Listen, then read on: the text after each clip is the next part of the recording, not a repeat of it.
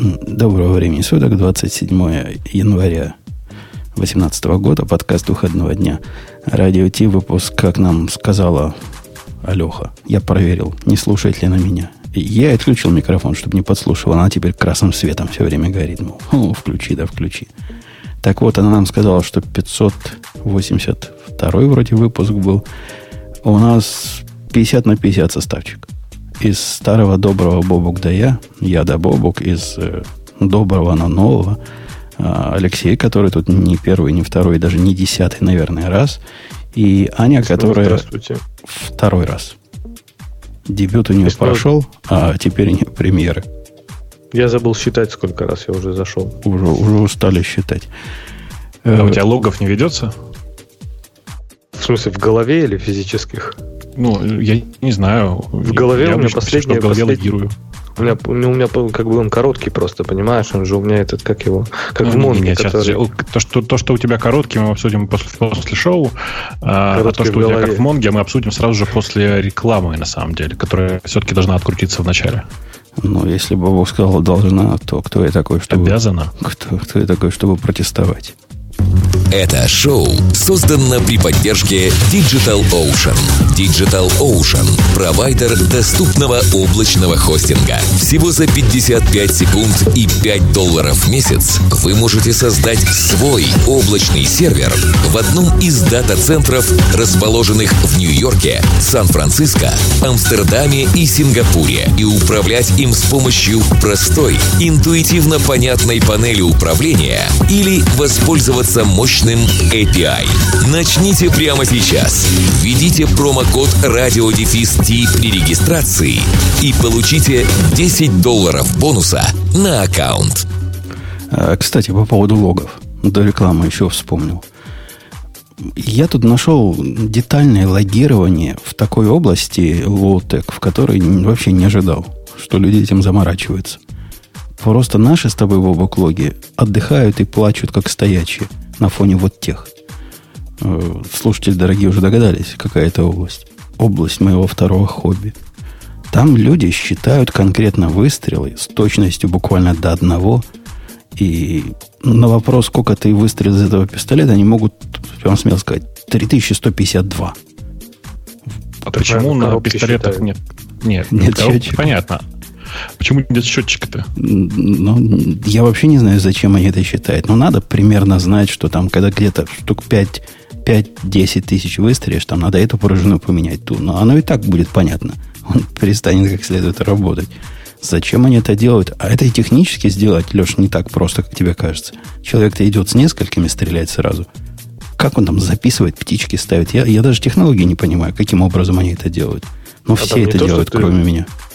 Не то, что ты там отстрелял одну из полностью из одного, из одного а потом переключился, нет? Ну, может Ты знаешь, что там 200, 200 штук, например. Вот тебе 200 зашло. Ну да, но там, там точность просто на уровне вот не бывало. С точ... Не с точностью до десятка, а вот до одного знают, сколько конкретный. Иногда цифры даже нечеткие, нечетные получается. То есть коробку распараллеливает.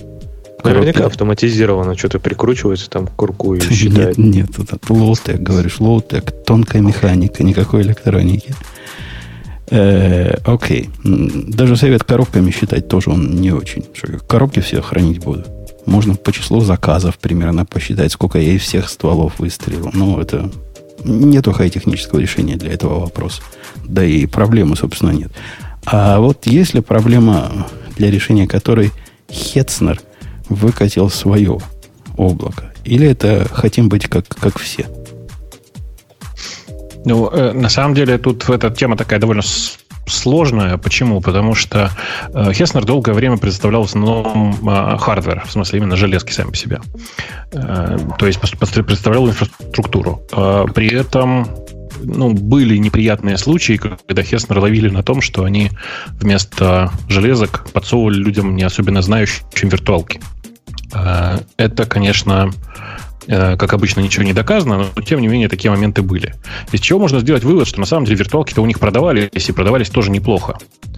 Э, то, что сейчас произошло, это на самом деле построение как бы нормального облака. Что такое облако? Это значит, что у них есть нормальный, достаточно мощный API, который позволяет э, с этим облаком как-то взаимодействовать, в смысле выделять новые виртуалочки, там всякое такое.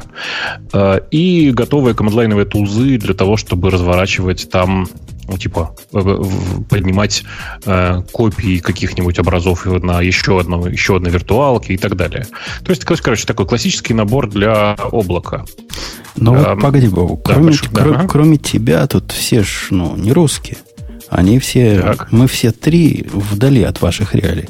И вдали от наших реалий, я уверен, Аня никогда про Хетцнера этот не слышала. Ой, конечно, слышала. А... Я же жила раньше в России. И более того, мы хостили там сайт. И, ну, перед... А, я зашла вот на тему посмотрела. А, но у них же по локациям только Германия. Поэтому... А, чего? Две локации а, в Германии. А, у них нет дата-центра в Америке, по крайней мере, по-моему. Ну, кому эта ваша Америка нужна? То просто а, ну тогда это да. вопрос. Ну, они ну появились после того, как я вообще этой темой заинтересовался, и для меня это так, такое место, куда посылают разные нищеброды, когда начинаешь беседовать про, про цену. Говорят, а, мол, дедик бери. А для дедика лучше Хетцнера не бывает ничего. Ну, это, кстати, тоже неправда. В смысле, что на самом-то деле, конечно, Хеснер сейчас стал не самой дешевой компанией. Он, типа, оптимальный по сочетанию цена-качество. В смысле, что он редко выключается, как это бывает за центры, все такое. Но вообще есть э, решения подешевле. А вот в отношении вот этих условно облаков, да и просто даже условно виртуалок, цены у них, прям скажем, довольно компетитив. Я не знаю, как это по-другому сказать. Ну, прям приятные цены. А вот я, я, возможно, во мне сейчас скажет вот этот перфекционист и максималист, но провайдеру, у которого страничка их входная позволяет выбрать страну проживания аккуратненько среди, так сказать, всего мира, заколебаешься там находить правильную страну, а после этого продолжает писать цены в евро, такому провайдеру я бы палец в рот не клал. А, а они специально пишут цены в евро же.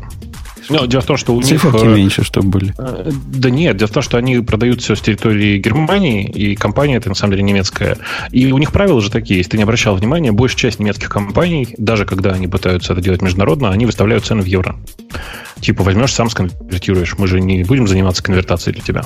Ну, а, вот поэтому палец бы не стал. При этом обрати внимание, вот если ты сейчас выберешь, пойдешь в раздел Cloud и выберешь там страну США и посмотришь на цены, а потом страну, например, Российской Федерации и посмотришь на цены, то цены будут разные. Но Отличаться мне... будет на 50%. Мне дают 2,49 вот этих... А можно э, выбрать по стране? А в России 2,94. Да, там в уголке есть. Выбери свою страну. Да, в левом верхнем углу. Не всякий У меня US стоит. US, вот, а для US 2,49. Да. Странно, но у меня тоже почему-то US. Ну, как зашел, так и получил. Дефолт, дефолт туда. О, не, у меня там какая-то европейская сторона по умолчанию а стояла. Я не понимаю, в чем смысл а, разделения по странам, когда написано, что а, we host our cloud instances in our own data centers in Nuremberg and Falkenstein. Все. В чем да. смысл этих стран? В смысле? Э, дело в том, что налогообложение в ситуации, когда ты продаешь разным клиентам, разное. И смысл на самом деле в этом. А еще ты не поверишь. Если ты выбираешь, что ты живешь в России, то тебе показывается русская страница. Ну, на русском языке. А, ну то есть это мультиязычность у них там просто сделана? Это никак Ну, конечно. Но это мультиязычность, мультиязычность да. и попытка а. зайти, ну, показать разные цены вот сразу же с э, учетом того, где ты будешь находиться, ну, то есть куда ты будешь платить, откуда ты будешь платить. По поводу... Объективность ради у него уже и цены, и прочее в евро, потому что, ну, я почему-то почти уверен, что у них 90 там, процентов клиентов из Европы, в общем-то, так же, как 90? у Я думаю, ну, 99. 99 да, да, поэтому, да. поэтому все эти переводы цен и прочее мне так интересны, и мне кажется, они не заморачиваются. То же самое, как OVH и прочее, они же все, все чисто местные хостеры, тут и все, и вряд ли там кто-то в Штатах ими пользуется. Потом чем заморачиваться с ценами? Ну, может, ты и прав, но как-то мелочь, а глаз резануло. Если уж даете сторону выбирать, то русским показывайте в рублях, американцам показывайте в их рублях и, и так далее. А в смысле функциональности у них что? То есть цена, конечно, у них 2,49 за самый маленький, потом 4,90. Самый маленький это у них один CPU 2 гигабайта. Э, следующие два CPU 4 гигабайта. При этом совершенно чудовищный трафик они дают. Это что-то мне со mm-hmm. с трафиком какие-то есть непонятки. То есть они, наверное, скорость там подрезают каким-то жестоким образом. Нет, нет. Чтобы ты 20 нет, терабайт не, не выбрал. Скорость не подрезают. Э, у них довольно приличные, э, приличные каналы, в том смысле, что у них и пиринг очень хороший у Хетснера, и за это, на самом деле, их любят в первую очередь. И вообще просто очень приличные каналы. Э, при этом скорость не подрезается, а проблема в том, что в тот момент, когда ты трафик исчерпываешь, а он же ограничен, тебе его нужно докупать. Э, докупается он не очень дорого, ну, не бешено дорого. Я смотрел как-то на цены. Не-не, разница на порядок в трафике меня немножко э, удивляет. Ну да. То есть у них там, где 2 терабайта, ну, сейчас, по-моему, уже больше, да, в DigitalOcean, а здесь 20 терабайт. И Все это, так? Если это реально, мне, мне даже интересно, вот такой мысленный эксперимент. Взять весь наш кластер вещающий радио Ти, который вещает за месяц там, сколько, 12 терабайт, по-моему, сейчас у нас получается трафика. Угу. И, и вот теоретически можно на один инстанс такой перенести. Да, возьми, перенеси. Просто из интереса возьми, перенеси. Любопытно, любопытно. Может быть, разница в цене тоже на порядок в результате. Ты, ты не поверишь. Так она и есть и, на, на самом... порядок. Да, конечно. И, и разница при этом в э, скорости доступа будет существенная, потому что, ну, все-таки у нас большая часть слушателей из э, Европы и европейской части России, а по большому счету, конечно, до Германии нам немножко ближе, чем до Штатов. А, это Грей там выделял виртуалки, по-моему, некая часть из них, она как раз во Франкфурте. И так у нас сейчас. А, ну, ну, окей, да, значит, примерно то же самое будет, ваш на ваш. Ну, цена в 10. Ладно, это, это удивляет. Настолько, что трудно Там, поверить. Э, на самом деле, после, 20, после достижения 20 терабайт, чуть больше евро ты платишь за каждый следующий терабайт. Понимаешь, да? Фига есть... себе, такая, так вот столько стоит теперь терабайт по евро? Ну, после достижения 20 терабайт. Понятно, понятно. Ну, 2, дополнительный 2... терабайт стоит евро. Ладно, 20 терабайт это хорошо, это много. Это уже я харчами перебираю. У них, у них предлагаются тут в списке фичи бэкапы, снапшоты, флотинг IP, э, образы, то есть имиджи. И, и все, да? А, и, да, по большому счету все. Ну, такое то, оно. То есть это как, э, как когда DigitalOcean начинался. Примерно ну, так э, было. Чуть, чуть больше, чем начало DigitalOcean, потому что когда начинал DigitalOcean, напомню, у них не было мощного API. Э, и то, что у них было, это, ну, типа, просто э, здесь мы вам будем продавать виртуалки. Не, не заплатил нам этот Херцнер. А надо выкачать счет. Он просто, вот, ну, Хетцнер этот появился, вот мы про него и говорим. Еще один клауд-провайдер, еще одно дешевое решение. Почему бы парку бы не пар? Я сначала очень расстроился, что ребята из Хеснера решили делать свою собственную тулзу для управления всем этим облаком. Ну, то есть они прямо взяли, написали свое, свое приложение, как обычно, как ты любишь на Go, все одним бинарником, все такое. Э, нарисовали свой, опять ни с чем не несовместимый API э, и все такое. А потом э, внезапно обнаружилось, что для Terraform, если ты им пользуешься, уже есть готовый плагин, который поддерживает Hetzner. И это снимает для многих вопрос, как переехать на, на Hetzner из другого облака. Ну, типа, вон в Terraform две строчки поправил и вперед. Погоди, ну Terraform-то поверх их API бежит. Конечно, но просто ты его не видишь, этот API. А, ну, ну, ну ты ладно. туда даже не заглядываешь, уже все написано. А вы, кстати, оценили, что они э, обещают деплоймент нового сервера меньше, чем за 10 секунд? То есть, по идее, а... может быть удобно для, например, каких-то пиковых нагрузок, чтобы быстро туда накидать инстансов. Э, да, так и есть. Я только попробовал уже. Э, тебе деплоймент-то да, а запуск-то потом все равно не, не, ну, не, не 10 секунд занимает. Ну, понятно, но запускается ну, да. Я говорю, запускать их везде надо, в любом э, Да, конечно, экране. конечно, конечно. Ну, где-то так за минуту поднимется. Зачем нам быстрее? Нам не надо быстрее. Э, прикольные цены, э, интересное предложение. Ну да, такая европейская штука. Хотя э, на, на наших-то, на ваших бобок просторах и русские, в общем, не хуже дают цены, правильно? 2,49 ну, это похоже на нашего второго спонсора примерно. Конкурентные, но на самом деле я думаю, что нашему второму спонсору сейчас придется немножко ужаться, потому что они впритык. Я бы даже сказал, что на некоторых тарифах у нашего второго спонсора цены немножко повыше. При этом, ну, конечно, история с Хетцнером, она такая, потому что нужно же понимать, что если вам, например, нужен э, хостинг с быстрым пингом, то вам некуда деваться, вам нужен э, прямо дата-центр и сервер прямо в России где-то. Желательно на, э, прямо на эксченже.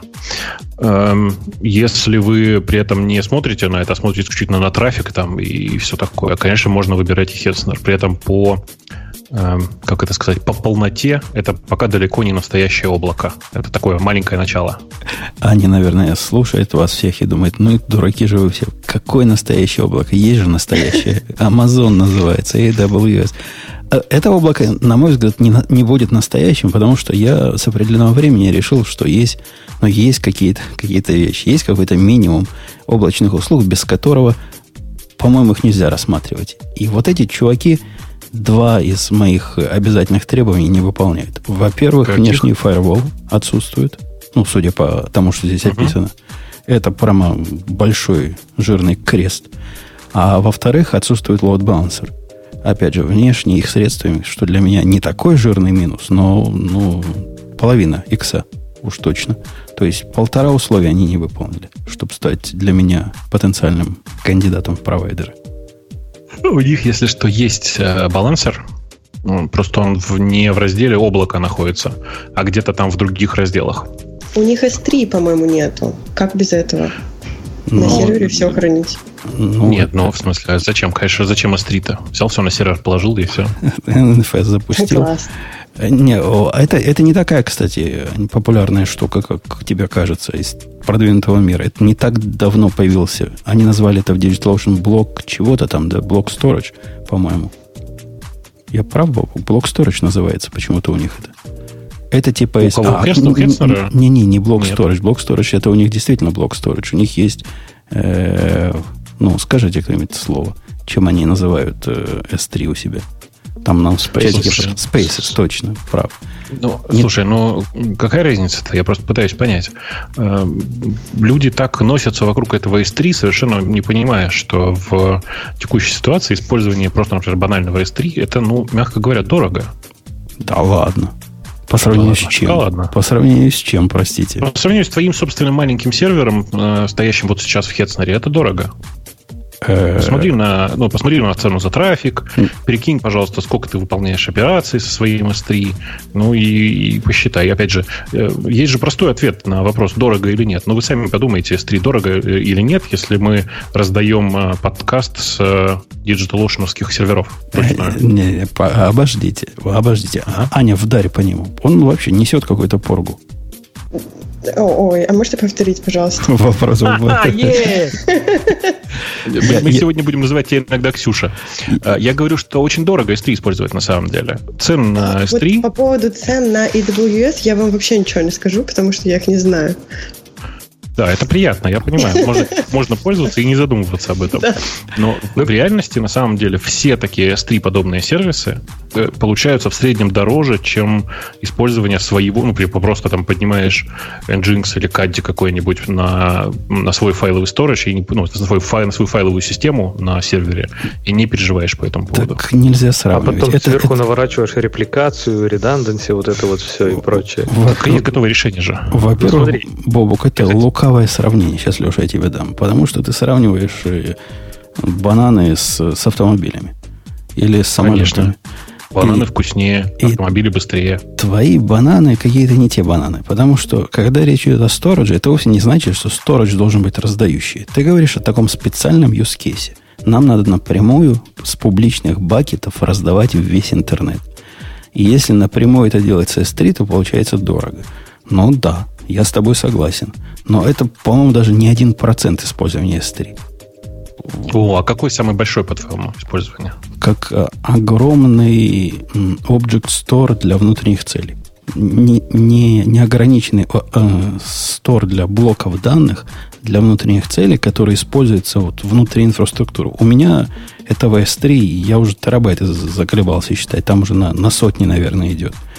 При этом это, это же надо жить в этой инфраструктуре, чтобы понимать, насколько эта штука гибкая, приятная и не такая дорогая, как кажется накручиваешь себе полисе, который переносит тебе с такого, с дорогого на дешевое, потом на еще дешевле, а потом куда-нибудь вообще в мусор все это уносит, в глассер относит, откуда лучше не брать. Там, там могучая вещь. Придумываешь кросс-региональную репликацию к этому. Все само из коробки, ничего делать не надо. Придумываешь к этому, не придумываешь. Если у тебя есть требования по надежности, ну, о каком своем сторе мы говорим? ну, ты заколебаешься сам свой redundant store делать. Ну, вообще, я не заколебаюсь, я уже много раз это делал, и у меня большой проблемы с этим нет. Ты говоришь, что это для новичка сложно. Ну, безусловно. Но кто же новичку доверит такие сервисы-то делать? Новичку сложно, в смысле, сделать на, на коленке redundant store, ты имеешь в виду? Ну, конечно. Ну, просто это же, это же не нужно программировать. Здесь же нет программирования как такового. Ты берешь какой-нибудь, я не знаю, там, типа, этот самый Sparrow или, или Minio, в, в зависимости от того, кто что хочет. И все, и, типа, получаешь то ров, ровно копию S3, но на твоих локальных э, узлах. Да не ровно копию. На Minio ты получаешь... Э, ну, Minio это средство API, для API одной такой машины. Же, да, такой же API да. на одну машину, и хорошо для тестирования, я согласен, прям можно интеграционные тесты таким образом запускать. Леша, я тебя перебил. Прости, дорогой. С ними со Да, я только хотел в, в защиту Херцнера хотел сказать, что какой-то storage у них все-таки есть. Оно называется Storage Boxes. Я, правда, скорее так понимаю, это больше EBS, чем S3. Но цены, в принципе, там неплохие у них. То есть можно купить за 5 евро, можно купить 500 гигабайт. Э, они упоминают трафик включенный. То есть, я так понимаю, это именно не к боксу подключает, а через какой-то внешний интерфейс идет. И, в общем-то, выглядит, выглядит вполне неплохо. Если это действительно EBS, то там за 5 евро получить дополнительно 500 гигабайт то прям хорошо. Так что сторож у них тоже есть. Осталось только да, Firewall сверху прикрутить. Конечно, конечно, есть, но ну, типа, на самом деле, еще раз я повторюсь, это несложно. Блин, что ж такое у меня сегодня чихаю весь день. Это несложно, на самом деле, сделать на своих машинах. Но тут, видишь, скорее всего, это будет, да. Опасность, опасность в том, что, в принципе, любой из этих сервисов потенциально можно сделать на своих машинах. То есть ты можешь ограничиться только тем, что у тебя будет пачка виртуалок, а дальше ты все сделаешь конечно, сам. Конечно, Но Вопрос только в цене этих виртуалок, понимаешь? Вопрос только есть... в цене еще твоих усилий, которые ты сверху на это положишь. То есть ты можешь, конечно, построить свой собственный Amazon, как бы, но зачем, если Amazon его уже построил? То есть они же не зря же у них покупают. То есть если бы было а... удобнее, выгоднее сделать самому, то многие бы и а, делали а, сами. А вы, Бобук, многие э, делают, не помните, да. дорогой, вот эту позорную историю, когда у одного из э, ваших русских клауд-провайдеров полностью сторож развалился, который они тоже так борзо сами сделали. Ну, так подожди, так и у Amazon разваливался же поначалу. Что э, поделаешь? Никогда у меня S3 не разваливался. А S3 ну. давно здесь, и я давно в Амазоне сижу у тебя не, развалил, не развалился, это не значит, что развалился, не развалился ни у кого. У меня, знаешь, ни у одного из используемых мной э, провайдеров не развалился S3. При этом Amazon, Amazon S3 из них самый дорогой, очевидно. Э, там в чате пишут, что надо CEF использовать вместе с S3 API, а я бы сказал еще, что есть еще Swift 3 в OpenStack. Э, и то, и другое реализует, в общем-то, тот самый Object Storage с той самой там, репликацией и все, что вы хотите по большому счету. Я не знаю, чего вы все переживаете по этому поводу. Ах, как, как это сложно сложно все сделать. Ну, не то, что сложно, но, но зачем? Просто, вообще, оно, оно, цена, оно, цена, оно, не просто, да. Бобок. Ты зря вот это упрощаешь. Я в свое время смотрел на решение, мне захотелось э, файловую систему, которая была бы redundant. Помнишь, мы про эту тему как-то разговаривали да, в этом подкасте? И предложение, собственно, из коробки, ну, то есть, которую не надо самому программировать, а которую надо настроить, меня в свое время ужаснули. Я там на Гластер FS смотрел. Я не помню, что был целый список. Это было пару лет назад. И оно все ну, от чудовищного до непотребного было в категории. Ну, ну, так ты просто искренне считаешь, что S3 выполняет все эти функции, но нет же. Ну, подожди. S3 это не совсем файловая система. Ну, а я о чем? Ну, для файловой системы у тебя есть косая кривая EFS там которая, ну, она косая и кривая не потому, что они вот такие косые и кривые, а потому что она сама по жизни, NFS у него в ДНК проблемы. Тем не менее, Ну, хотя бы это известные проблемы, хотя бы это известные WTF, и понятно, где узнать и где спросить, и как с ними бороться, и как их обходить, и так далее. Но, в принципе, я с годами понял, что мне на самом деле э, расшаренная файловая система не так уж и нужна. А можно вполне жить везде с S3. Да можно, конечно. В смысле, просто, ну, я не, не повторюсь еще раз, не понимаю, как, за что платить такие конские деньги. Каждый раз, когда я сталкиваюсь с S3, я смотрю на это, и, во-первых, во-первых, я не знаю, почему у тебя такое представление. В, я много смотрел на инсталляции S3, и почти все они выбирали S3 из-за того, что, ну, вот тут же можно кнопочку нажать, и оно все паблик будет. А, для большинства людей это был важный аргумент, потому что все остальное, ну, типа, да, можно придумать э, файловую систему и свою систему шардинга. Можно все в GridFS положить, в конце концов. То есть, э, ну, типа, вариантов очень много, на самом деле. Э, окей. Okay. Там, кстати, не, даже сейчас не кнопку нажать, чтобы стало паблик. Надо чуть больше действий проделать. Надо еще cut and paste сделать, полиси туда. И С тогда только паблик, да. да, будет. Но, тем не менее, Бобок почти прав. Это не самый эффективный способ использования S3, хотя если маленький статический сайтик там хостить, на который два коллеги заходят, то он вам тоже ничего не будет стоить. Я напомню, что к нам как-то заходили ребята с рекламой, э, ребята, которые назывались WebZilla, э, которые дают примерно то же самое, что S3. У них есть просто такой кусок, который похож на S3. Или, не знаю, есть он сейчас или нет, тогда был точно. А, по цене примерно в треть от S3, что ли, если я правильно помню. Да-да, там было все, все просто, все дешево и так не, не, не сердито. Они нам даже дали сердито, да. Да, какой-то какой доступ, чтобы мы там попробовали. И мне до сих пор Я каждый месяц да. от них приходит счет на 0 долларов, 0 рублей, 0, а, 0 копеек. Тебе тоже приходит? Та же фигня, та же фигня. Но обрати внимание, честная, понимаешь? Вот они сказали, что будет бесплатно, и реально бесплатно приходит счет. На, на, на целый ноль. Э, не, мне однажды пришло от них э, одно сообщение, что, мол, чувак, ты наши счета на, на 0.0 не оплачиваешь. Мы тебе закроем аккаунт. Ну, ты реально же ни разу не оплачивал. Ну, это право. Я связался, они сказали, да, был глюк, починили, в общем. В общем, все в порядке. Ладно, пойдемте на следующую тему. На кого какая смотрит? Э, Аня, раз ты тему читала, на тебя что смотрит? Ну, последнюю, которую я прочитала, было про молодого человека, видимо, который ушел из Гугла в стартап, где она. да. Ну, такой не то чтобы стартап, ну да, ну, в смысле. Статья... На фоне Гугла все стартап, поэтому. Статья при... А как ты вообще... Ну, у нас обычно, когда речь заходит о, о темах, где потенциально, например, Facebook сейчас будут охаивать, Ксюша помалкивает. Так это же Google. А, ты не до конца прочитала. У него там шикарная а, да? фраза есть. Он говорит, я бы, может, и в Amazon пошел, но, как всем известно, про про вашего босса никто из тех, кто три раза подряд плохое говорил, не может рассказать, что получилось, потому что живых таких уже не осталось. О, я тут Но... не дочитал. Э, тут нужно сделать поправку. Дело в том, что это Стив Яг, который вообще-то в Амазоне работал. Э, поэтому, конечно, обратно в Амазон он, кажется, уже не хочет. Э, список его претензий-то в чем? Ань? В том, что Google перестал быть инновационным и э, ну, типа, по сравнению с другими они э, ничего нового не придумывают и скорее теперь стали э, не customer, не customer oriented, а как он там сказал, ну, что они больше поддерживают, competitor oriented, кажется. Ну, да, да. больше а, смотрят ну, на конкурентов. Не знаю, я не вижу в этом ничего ужасного, потому что Google настолько а, занял уже свою территорию в некоторых продуктах, таких как Google Maps, почта, Android, YouTube, что, конечно, им нужно теперь а, свои продукты поддерживать. Они стали как дойная корова, просто такой цикл в продукте. И, по-моему, они делают это отлично. Ну, так он, он как раз на это и наезжает, говорит, раньше были Google Maps, были Gmail, был прелестный ридер, если кто помнит. А, так и сейчас они есть. А, вот ридер закрыли. Ридера нет. Ридера нет. А, а Notes, помните, какие прелестные были Notes? Которые они тоже закрыли. Как они назывались? Не Notes, Бобок, не помнишь? Тип. Нет, это это новый. Как он назывался? Google Notes. Google Notes. Но это было просто а, Notebooks, нет? Notebooks. Ну, вот это. Чем мы темы собирали. И мы до сих да. пор на них злимся за закрытие такого прелестного. Догады вообще. Нет слов. А теперь они пытаются сделать как все. То есть, э, ну, Google Plus был просто показательная попытка. Этого был Buzz. Ну да. А до этого был Wave. Или после... Wave был после базы. Wave был после база. Баз, Wave и Google Plus это все примерно в одну и ту же сторону, как бы нам нагнуть Facebook.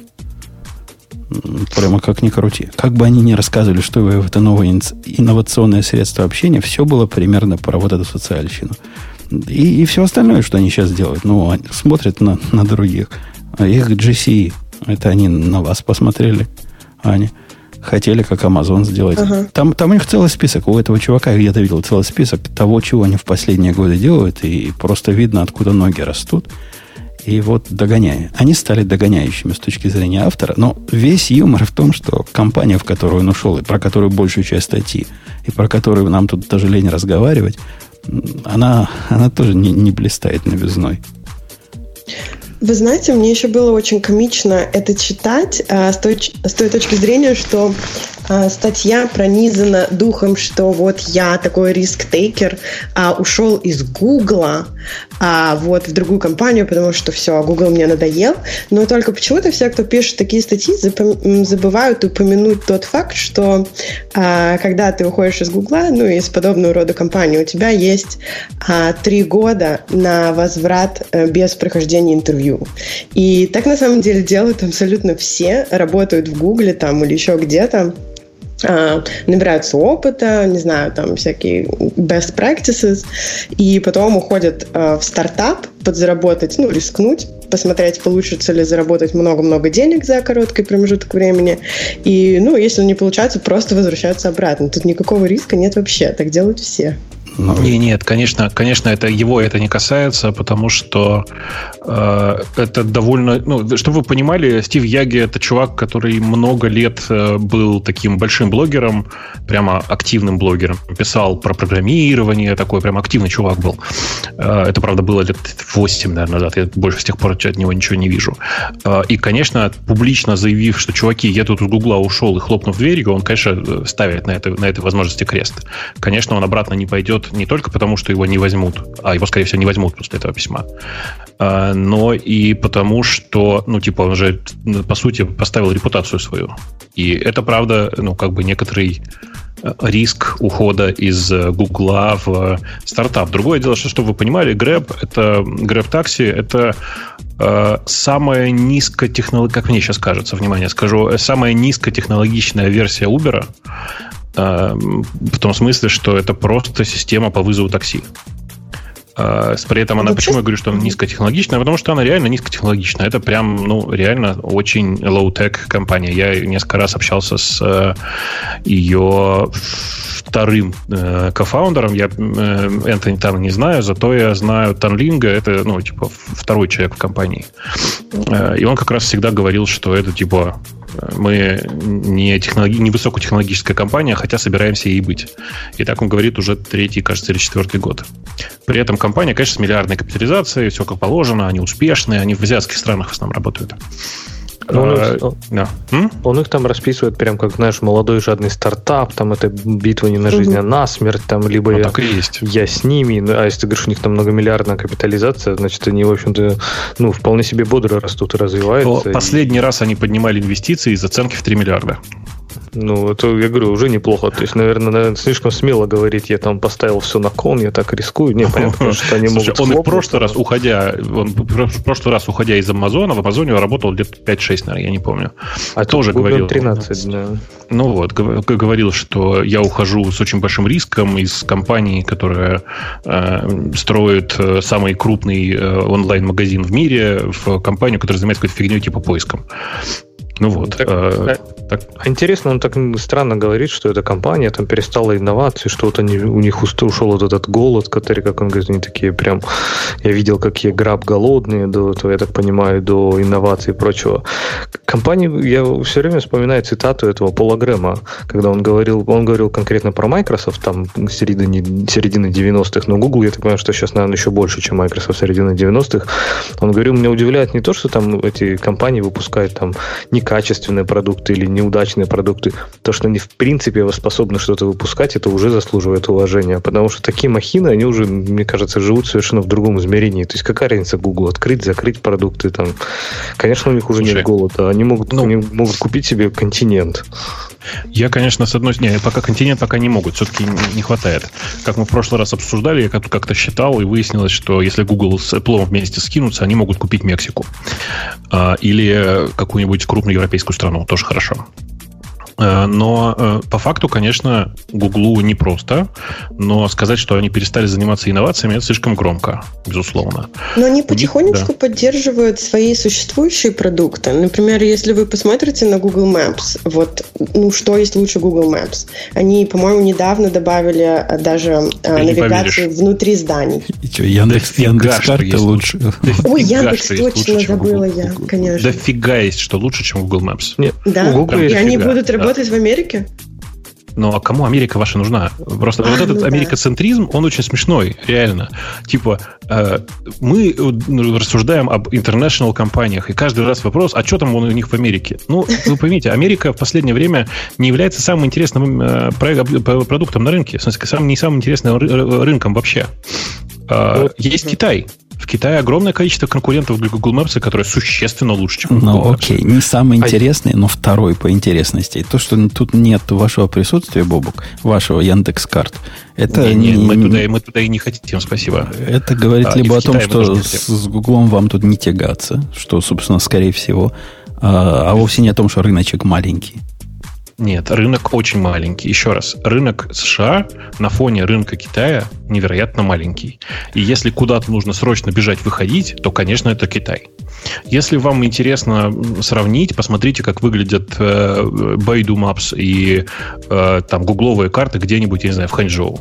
Это, ладно, ну, просто лук, небо и земля. лукавый довод. Ну, вы, чуваки, почему? расширялись на эту многомиллиардную Турцию и считали это интересным рынком. А вот Америка, это, значит, не рынок вообще. Ну, что это за довод? Какая связь? Ты что-то мне, ты что-то, кажется, что-то путаешь. Я тут специально слово Яндекс нигде не, не, не употребляю. А я специально а употребляю. А я специально, ну, да. А, я не пытаюсь здесь сказать, что Яндекс здесь большой игрок. Я небольшой фанат продукта Яндекс карты. Но сказать, что Google, Map, Google Maps это прямо предел мечтаний, да нет. Ну, фуфло, а не продукт. Да ну какое а, фуфло? Ты, ты другие ну, видел. Такое... Ты другие видел, Чё? другие хуже. Конечно. Мы же сравниваем Конечно, с другими. Нет. В том-то и дело. Слушайте, вы просто не пробовали ничего проще, слаще вашего пареного Гугла. Так, что попробовать?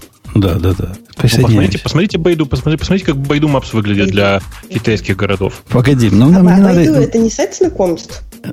Нет. Нам не надо. Это много говорит о вас и о вашем знании других рынков. Эм, э, конечно же, нет, это не сайт знакомств, но мне нравится ход ваших мыслей. Бобок, подожди, а, нам не надо для Китая. Вот мы тут с Аней вдвоем сидим, и нам мы тут все перепробовали. Ты не поверишь, сколько я карты навигаторов перепробовал вот на этом континенте. Нам надо чего-нибудь для нашего континента все, что есть, хуже Гугла. Ну, ну, ну все. А, ну это да, это да. А еще знаешь, у тебя там рядом есть доставка китайской еды. Это самая лучшая доставка еды, потому что она осуществляется за 15 минут. Все остальное за 15 минут не успевает, вот особенно в Китае, там вообще еды нет. Ага. Э, а до вас вообще не доезжает. Это глубокий довод. Ну ладно, глубоко виднее. Э, я повторюсь, что на фоне его наездов о вторичности переходить в компанию, которая делает третичный продукт, ну, наверное, после этого э, Uber и лифта, это, наверное, третий, да, такой большой. Но я бы сказал, что лифт на международных рынках, если суммарно посчитать все, все перевозки такси, лифт даже не третий по количеству Лифт, переводов. Лифта вообще нигде, кроме Штатов, нет. Начнем с этого. Поэтому... Лифт даже в Штатах не везде есть, напомню. Так что... А, окей, ну я, явно, явно не про... Если бы он пошел в стартап, который, например, я не знаю, клонирует людей на ровном месте и наделяет их э, суперспособностями летать, я бы сказал, да. Чувак прямо донес свой point. Вот действительно из Гугла, который повторяет всех, пошел в нечто такое. А тут как-то слабовато. Мне это видится как заказная статья про до чего этот грэб хороший, и вот почему надо всем туда идти. Давай, давай э, обратную сторону посмотрим. Вот смотри, ты просто говоришь конкретно про Google Maps, а я, например, говорю про Google Pay, э, про Google Wallet, как он теперь называется. Э, вы правда считаете, что это инновационный продукт на фоне других продуктов на рынке? Просто все, что угодно лучше, чем Google Wallet. Такая же фигня с... А? Я Что не раз? пользовалась, у меня iPhone. Э, ну, на самом деле, это, мне кажется, нужно купить просто андроидный телефон хотя бы раз и попробовать с э, Google Wallet пожить. Угу. Это, ну, это боль, причем, боль и кровь, причем из разных малоподходящих для этого мест. Не, ну, Бобок, а, у них много да. таких э, эпичных продуктов. Конечно. Типа Gmail конечно. совершенно чудовищен, я не за него надо руки отрывать. Google ну, календарь. Я, видишь, Gmail, Gmail, про Gmail я не могу ничего сказать, потому что я считаю, что это фуфло, а не продукт последние там много лет, потому что, ну, не для людей людей, очевидно, сделан. Но сколько в него вбухано денег и как он э, активно раскручивался, видишь, он довольно популярный сам по себе. Ну, он популярен, не знаю, среди гиков, и каким-то чудом да он нет, просто он... выпал за, он, вот, каким-то чудом он выпал за пределы вот этой своей тусовки. Ну что, кто вообще может пользоваться из обычных людей? Моя жена пользуется и даже не понимает, о чем ты говоришь. Слушайте, сейчас я тоже не понимаю, Gmail вы про почту сейчас? Конечно. Да. А, а чем надо пользоваться? Ну, ты знаешь, ты сейчас страшное скажу, но, но даже Yahoo почта удобнее, чем Gmail. Да ладно, да не может, да не может быть, ну, Бобок, ну нет, Outlook. ну нет. Посмотрите на новый Outlook, я вам всем прям советую. Вот новый Outlook. Такая же история, да. Посмотрите на Outlook.com, ровно так. Еще раз, все, что угодно лучше, чем Gmail. Не, не то, что лучше. Оно а что конкретно для... в Gmail не нравится? Да-да, а он чудовищный с точки зрения вида. Но он действительно вырви глаз. Он, мы просто к нему привыкли, Аня. Давно там сидим. А народу обычному, я тут с Бобуком... Сравните с Outlook, например. Outlook это просто небо, ну, и земля. Это, это вообще как 21 век против 16 Там ведьм сжигает, а здесь уже космические корабли бороздят просторы океанов. Вы сейчас Outlook говорите про клиент. Нет, зачем? Outlook.com, конечно. Никто а не там говорит можно почту зарегистрировать на Outlook.com, и у меня будет собака outlook.com почта. Ты не поверишь, но ты туда можешь даже со своего ну, Gmail форвардинг построить. Да-да-да, там они, они уже прямо круто умеют. И там даже не только Outlook.com, там же у них много своих доменов есть, в принципе. Да. Но я а, к тому, что у Google а не еще только... Он может, да, а еще он может ходить в твой Gmail, забирать оттуда почту, перекладывать к себе, чтобы ты ну, могла пользоваться нормальным интерфейсом. Ну, Gmail Короче, тоже умеет да. забирать это всюду. Но я к тому, что ну, у Google есть откровенно удачные продукты, там, ну, типа поиска. И прям откровенно очень-очень-очень плохие продукты. То есть, я не знаю, Google календарь, это я не знаю, зачем они изрыгнули просто это. То есть, зачем он существует. А, а я тебе скажу, зачем. У них же есть вот это наборчик для, для бедных, когда ты покупаешь за 5 долларов в месяц на человека. И, и такому, кто покупает вот такой наборчик, хочется все. Вот мальчик мой в новой компании сейчас работает, они там полностью живут на Google для домена. Все, да, да и я в своей компании своих перевел. И в такой ситуации, ну, хоть какой-то календарь лучше, чем никакой. Но вот есть, дают ну, тебе есть... прямо уже. И хорошо. Там есть да. еще одна причина. Там есть еще одна причина. Конечно, ты когда пользуешься андроидом, тебе же нужно где-то на десктопе посмотреть на календарь. Ну, ну, там, ну там же клиент. Да, да. можно и прикрутить это клиента нет. Да. Ну, то есть, есть, есть две компании, когда продуктами, которыми когда я пользуюсь, мне реально надо гуглить. Это Google и Apple. Вот мне реально иногда приходится гуглить, как какие-то вещи сделать там в Google календаре. Я просто не понимаю этого. То есть они реально Давайте. не для людей да. проектировались. Давайте в, в обратную сторону вам расскажу. На самом деле понятно, почему такое количество таких странных продуктов у Гугла. Потому что, в отличие от прочих другой, другой мелкой шушеры, у Гугла есть возможность в случае чего, если продукт не очень э, и если продукт странный, залить все это сверху маркетингом в таких количествах, что Э, ну, так или иначе, какое-то количество людей осядет. А довольно часто, ну, например, как в случае с Google календарем, э, используемость его э, зависит от того, насколько широко его используют вообще люди в интернете. Если ты заливаешь там типа миллиарды, а это реально реальные цифры, миллиарды на продвижение новой почты, то очевидно, что довольно много людей на этой почте осядет. Эм, и, ну, ну, ну, ну и так далее. То есть это просто ну, постоянный процесс такой. Э, а, а у Гугла есть э, такая кэш-генерящая машина, которая называется поиск. Чтобы вы понимали, конечно же, нужно понимать, что Google ничем, кроме рекламы, нормально не зарабатывает.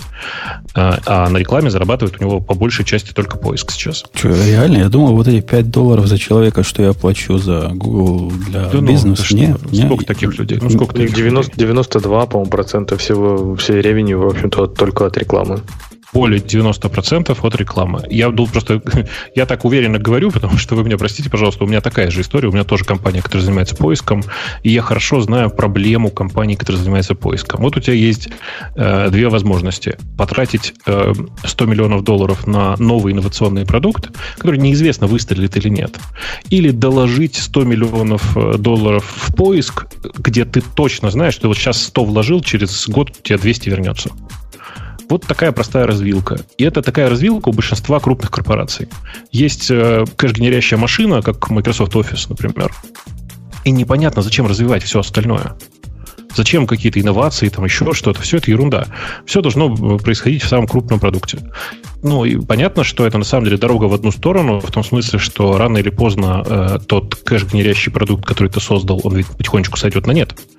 А, и поэтому большая часть таких корпораций живет в понятном страхе о том, что, блин, надо очень быстро эволюционировать текущий продукт, чтобы успевать за рынком, нужно очень быстро придумывать новые продукты, но непонятно, как решить проблему, куда тратить деньги, ну и так далее. То есть это прям такой процесс. Мне кажется, мы как-то выкрутились, в смысле, мы несколько лет назад придумали процедуру, а у Гугла это вот процесс текущий прямо сейчас. Они несколько лет тоже пытались, помните, у них была, была программа муншотов, называлась Google X, она до сих пор, по-моему, есть есть. До этого они говорили, что у них есть Google Experiments, когда они эксперименты запускали ведь в виде продукта, продуктов, ну и так далее. А, в общем, они пытаются. А, а Просто ты, ты знаешь, ты знаешь, Яго не взяли в Google X. Э, я тут в, в эту сторону, немножко не в эту сторону, ну, как я люблю. Э, я тут недавно думал о, о том, вот каким образом, ладно, с большими понятно, они могут себе позволить эксперименты и технологии, и, и что-то такое непрофильное придумать.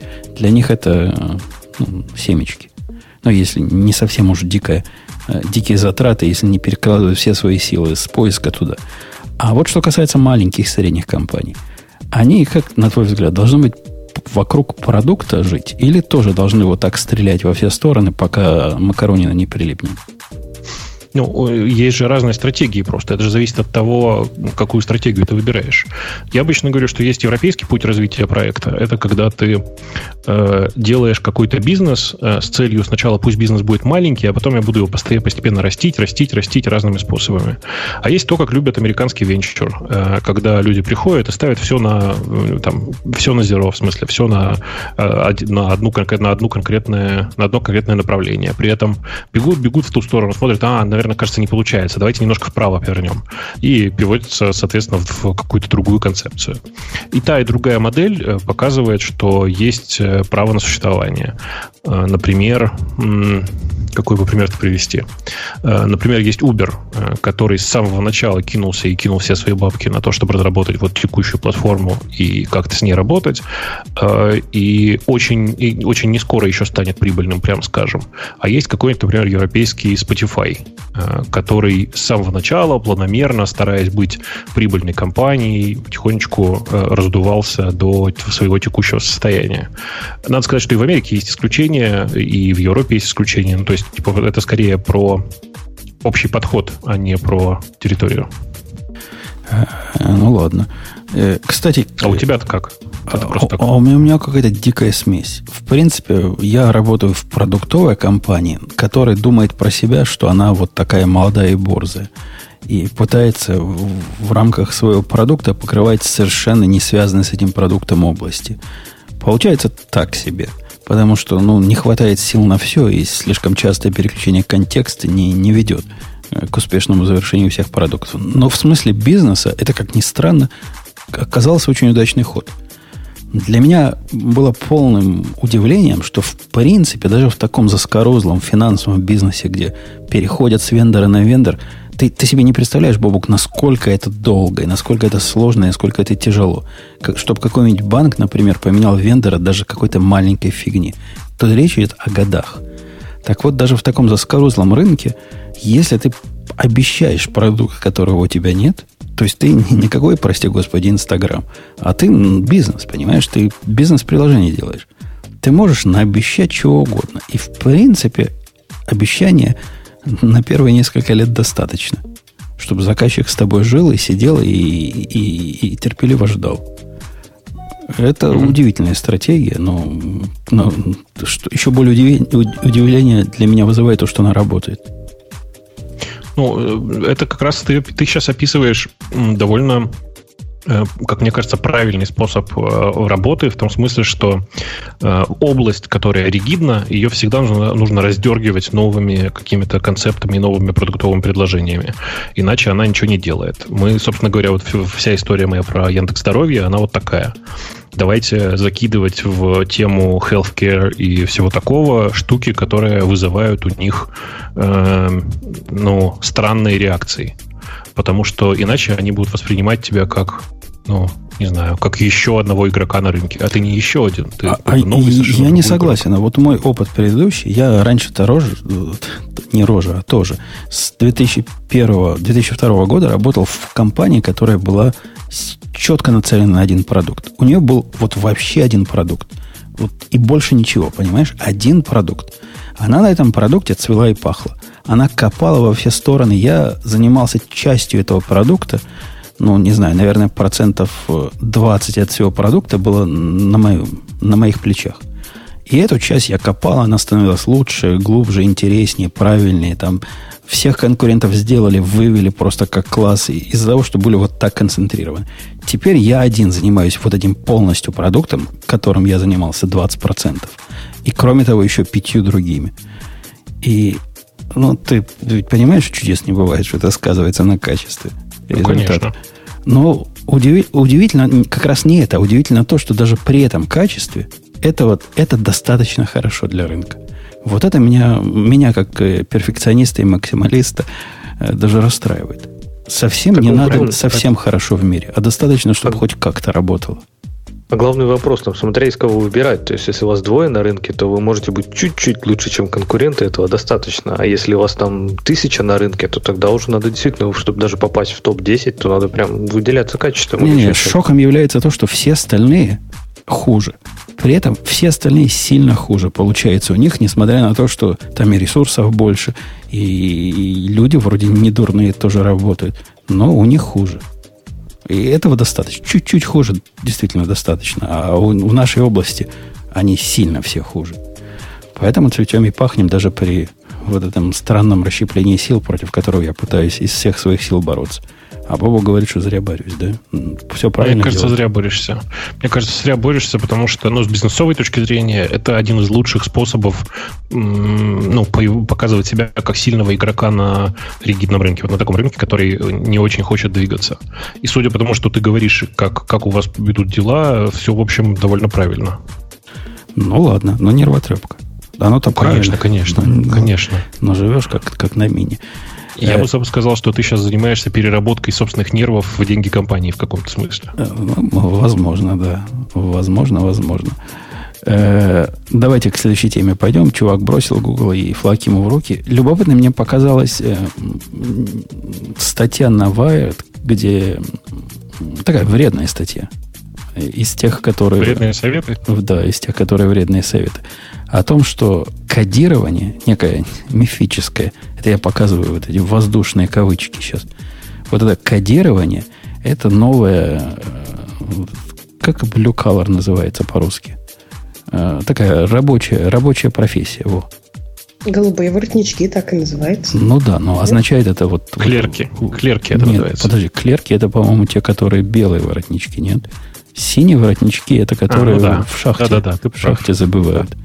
Ну, и, не в шахте, но типа того, да. И машины, офисный машины. планктон. Не, да. офисный планктон это белый. Это клерки. Синие это которые стоят на, на сборочном цеху. И вот это Хонды собирают. А, да? да. Если я ничего Белые, не я думала, что это, ну, executives. Не, не, не, не, не, этих, этих, этим вообще воротнички не нужны. Не, не, это вот как раз рабочий класс. Okay. Вот эти, эти красные шеи. Э, так вот, теперь нашим красным шеям самая работа оказывается в кодировании. С точки зрения автора этой статьи. Этой вредной статьи. Леша, вредная статья? Или я не понимаю тенденции? Я да, ее сейчас даже, пытаюсь... даже Обама умеет программировать уже, а тут я, я шахтерам не разрешаю. Я ее пытаюсь сейчас в двух словах, конечно, прочитать быстренько, но э, мне кажется, в принципе, какой-то доля правды у него есть. Э, но это, скорее всего, просто за счет ну, закона больших чисел, да, то есть просто все больше и больше людей начинают там заниматься программированием. Это software is it in the world, right? И э, за счет этого как бы просто очень много, настолько много людей вовлечены, что для многих, наверное, действительно эта работа не отличается от работы на шахте, только там вместо шахты ты приходишь в офис и начинаешь там погружаться в забой, там в залежи legacy кода какого-нибудь 20-летнего и прочее. Это, эта работа не имеет никакого отношения ни к творчеству, ни к инженерингу. Это тупо, там, не знаю, механическое вбивание костылей в старый код и обслуживание там какой-то шахты, читай старой кодовой базы. То есть, ну, не знаю, это, мне кажется, просто неизбежно, потому что действительно эта индустрия становится настолько все больше и больше и больше, что в ней просто ну, появляются такие позиции, такие задачи. Ну, конечно, наверное, не совсем честно сравнивать там работу в шахте, которой там человек подвергает себя смертельной опасности и, и работу в офисе. Ну, это уже другой вопрос. Это вопрос уже этики. А он то не только шахтой сравнивает, сравнивает и со сборочной линией какого-нибудь там железного цеха, где, не знаю, автомобили штампуют. Основной пафос автора в том, что поскольку технологии наши сдвинулись, и железо все меньше и меньше разного надо прокатывать руками, поскольку робот умеет его прокатывать, а машина умеет роботы собирать и, и все прочее. А, вот поэтому теперь весь рабочий класс пойдет в кодирование. В кодирование, где необходимо быть достаточно хорошим для того, чтобы написать... У него тут пример прелестный. Бобук, напрягись. Сейчас расслабишься. Нет, какой? Давай. Пример при, прелестный. Вот, например, локальный банк попросил вас написать логин форм. Ну, зачем для этого нужна какая-то квалификация? Один из худших примеров чувак выбрал, мне кажется. Надо немножко конечно, JavaScript да. знать, и все, и напишешь, и вот, и зарабатывай свои 80 тысяч в среднем по стране. Пиши себе логин формы для локальных банков. Ну, а кто да, автор, он кем работает? Журналистом, это же ага. Ну, видимо, он логин форм ни разу не писал. Конечно, нет. Ну ты ну, что? Нет. Да, это пример смешной, но показывает вот это общее отношение к программированию. Как, во-первых, мир как на нас смотрит. Ну, вы же знаете, да? Какие-то сидят чуваки, практически играют на компьютере, получают большие деньжинщи, зажрались вообще. А мы хотим из шахты прийти и тоже. Он пример приводит. Он шахту не зря упоминает. Кто-то там, какая-то образовательная компания устроила курсы для шахтеров закрытой шахты. Шахту закрыли за ненадобностью, чтобы их переучить на программистов. И радуется, какой, значит, большой спрос. Спрос-то, конечно, большой, я понимаю. А вот результат-то какой будет? Так подожди, если шахту закрыли, то логично, что там большой спрос. Куда еще им податься? Ну, конечно. Чему, всему, наверное, рады. У них там куча заявлений на всего 11 мест, которые вот у автора этого курса были. Вообще, кстати, не отметить тенденцию, что сейчас все больше появляется вот таких э, быстрого старта в IT, то есть там, где тебе обещают быстренько научить за 21 программировать на чем угодно и получить работу с кучей денег в офисе, а их все больше и больше и больше становится, правильно? То есть вот этих... И получают работу потом. И получают, да-да-да. То есть и Я это... на самом деле с Лешей согласна. А, может быть, не очень хорошие примеры в статье приведены, но действительно с развитием автоматизации всего-всего, в том числе даже там работы в шахте, а, будет какое-то программное обеспечение, которое помогает ну, шахтерам или, не знаю, роботам. И да, может быть, нужны будут программисты, которые не написали от хвоста и до пасти этот продукт, но которые могут там что-нибудь подкрутить быстренько под а, сегодняшнюю нужду или, ну, то есть больше людей а, нужно будет, а, а, чтобы делать какие-то маленькие изменения в уже существующих продуктах. Ну так не работает же оно так. Но я бы рад. Я бы рад. Вот да. Ты же сам говоришь, что у тебя китаец такой.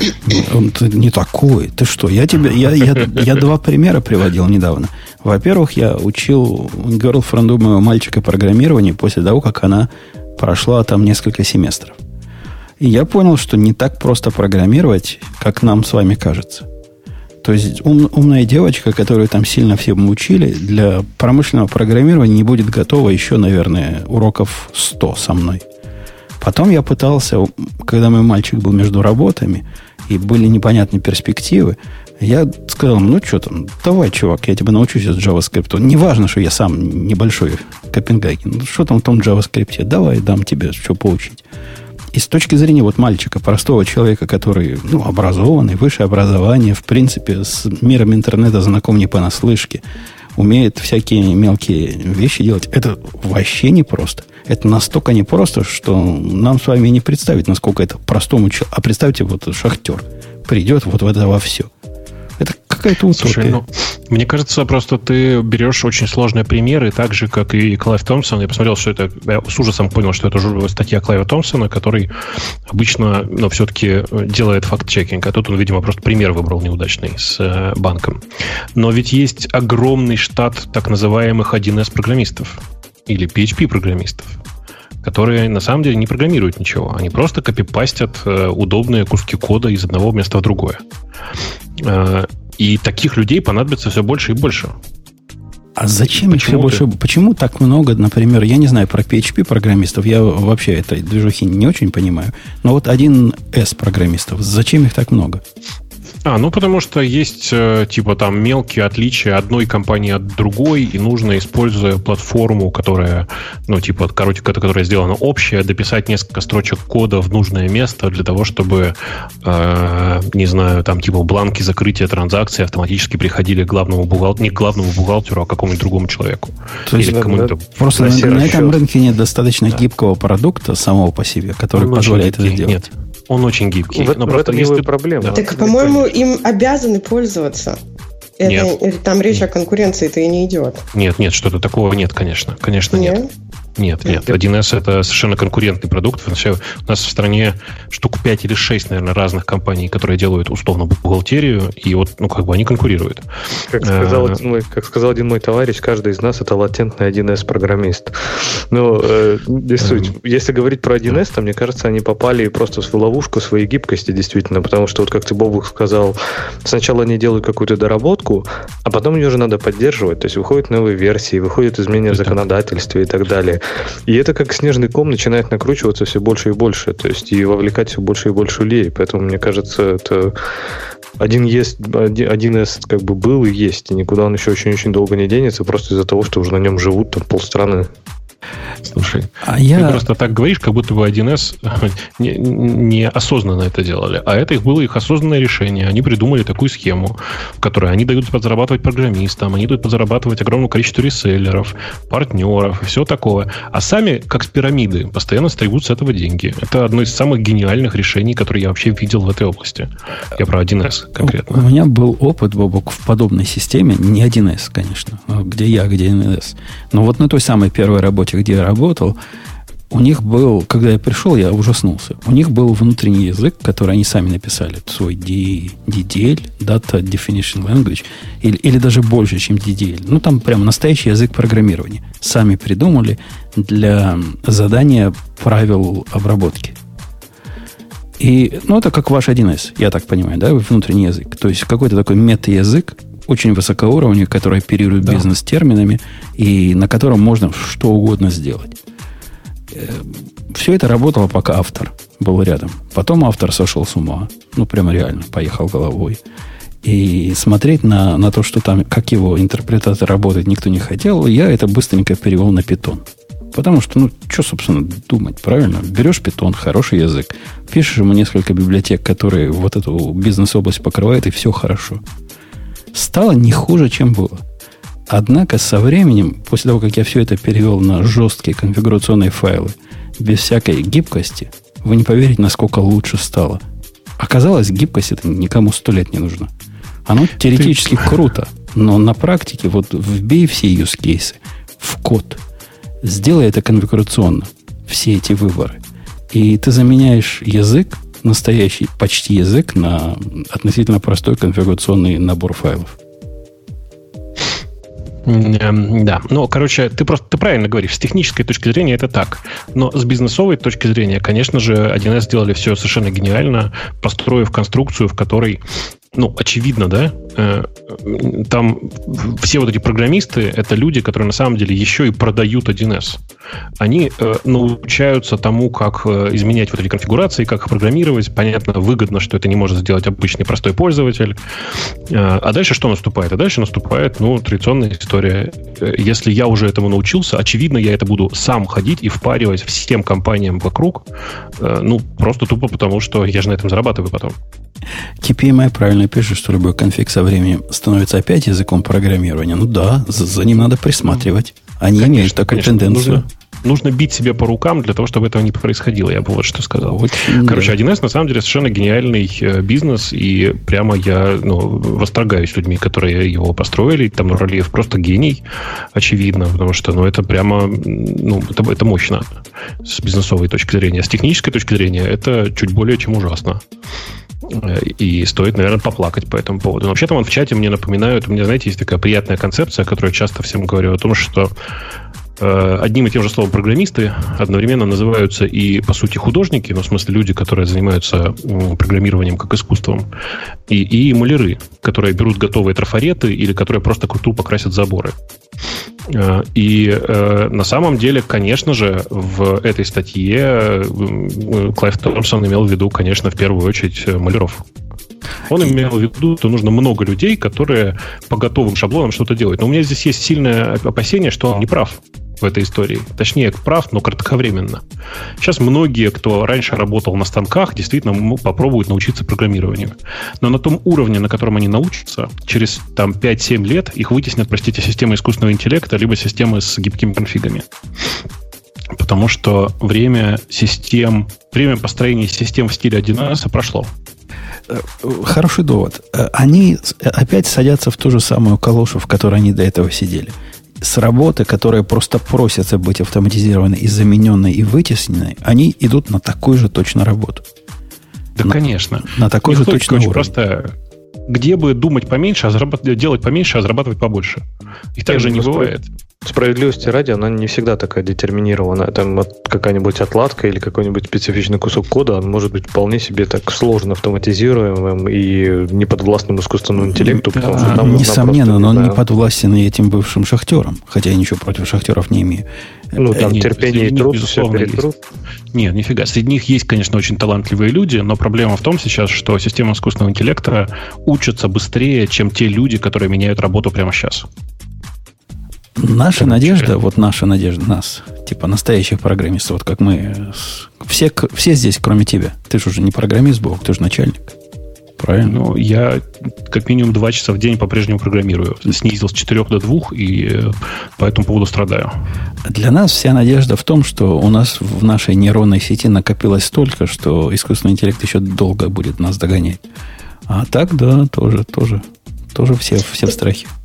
Речь, наверное, шла о том, что не те, кто сейчас работают на эм, профессиях типа там шахтеров или что-то делают физическим трудом, а о том, что новое поколение э, должно уметь программировать, и все будут это уметь после выхода из колледжа.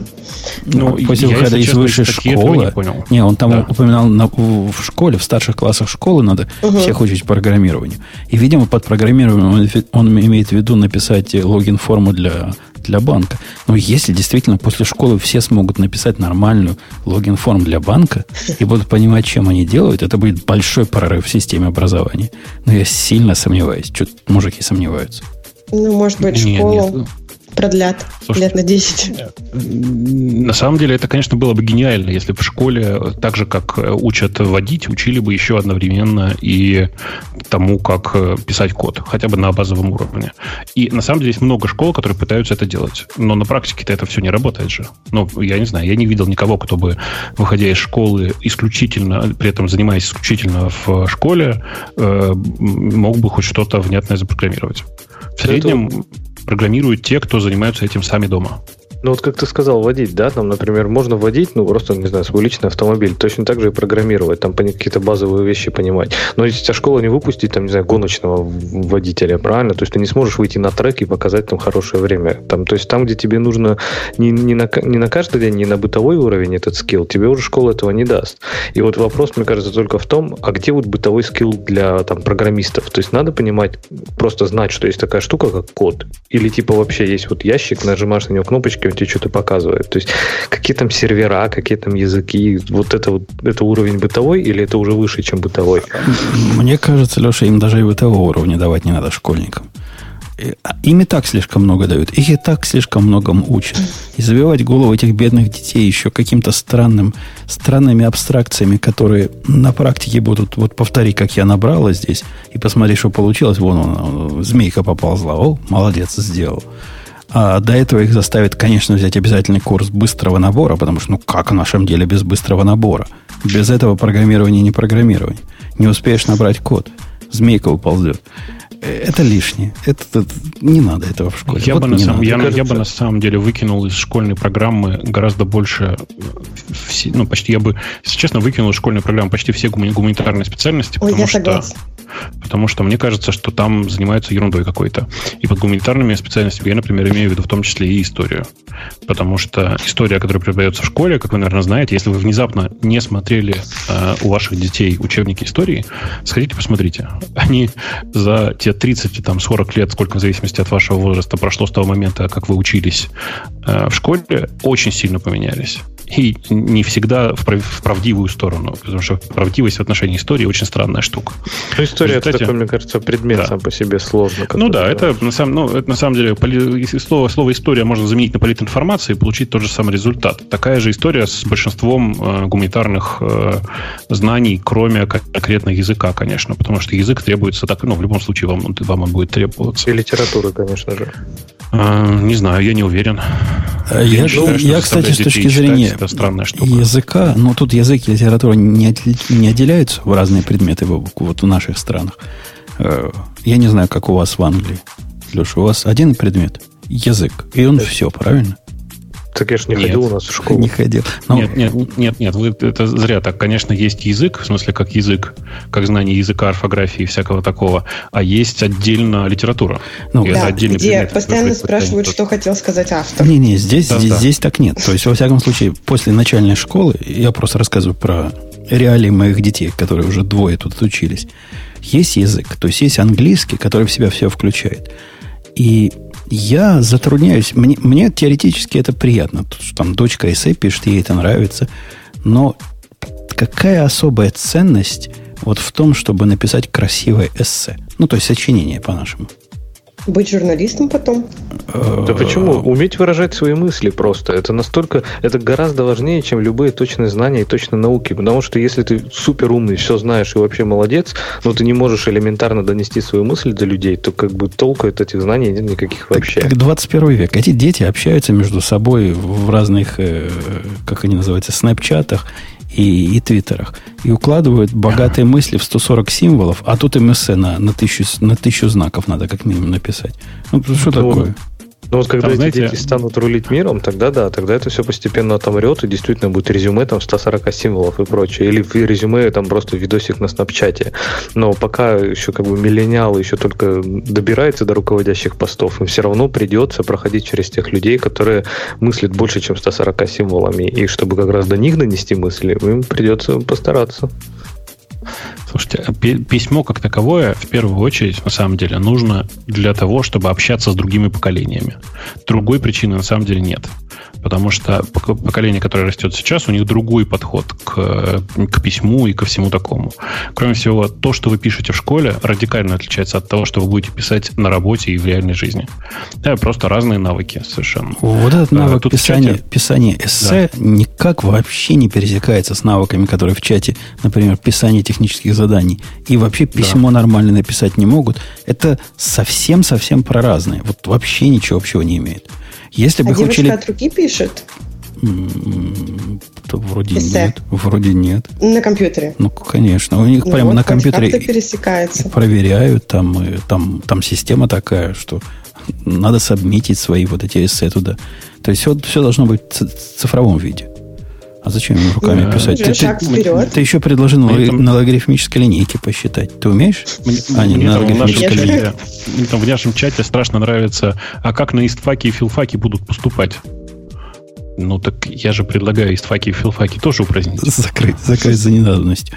Ну, а как же вот это... Как, у нас есть специальность такая, такая специализация, как называется, современное искусство, да, по-моему?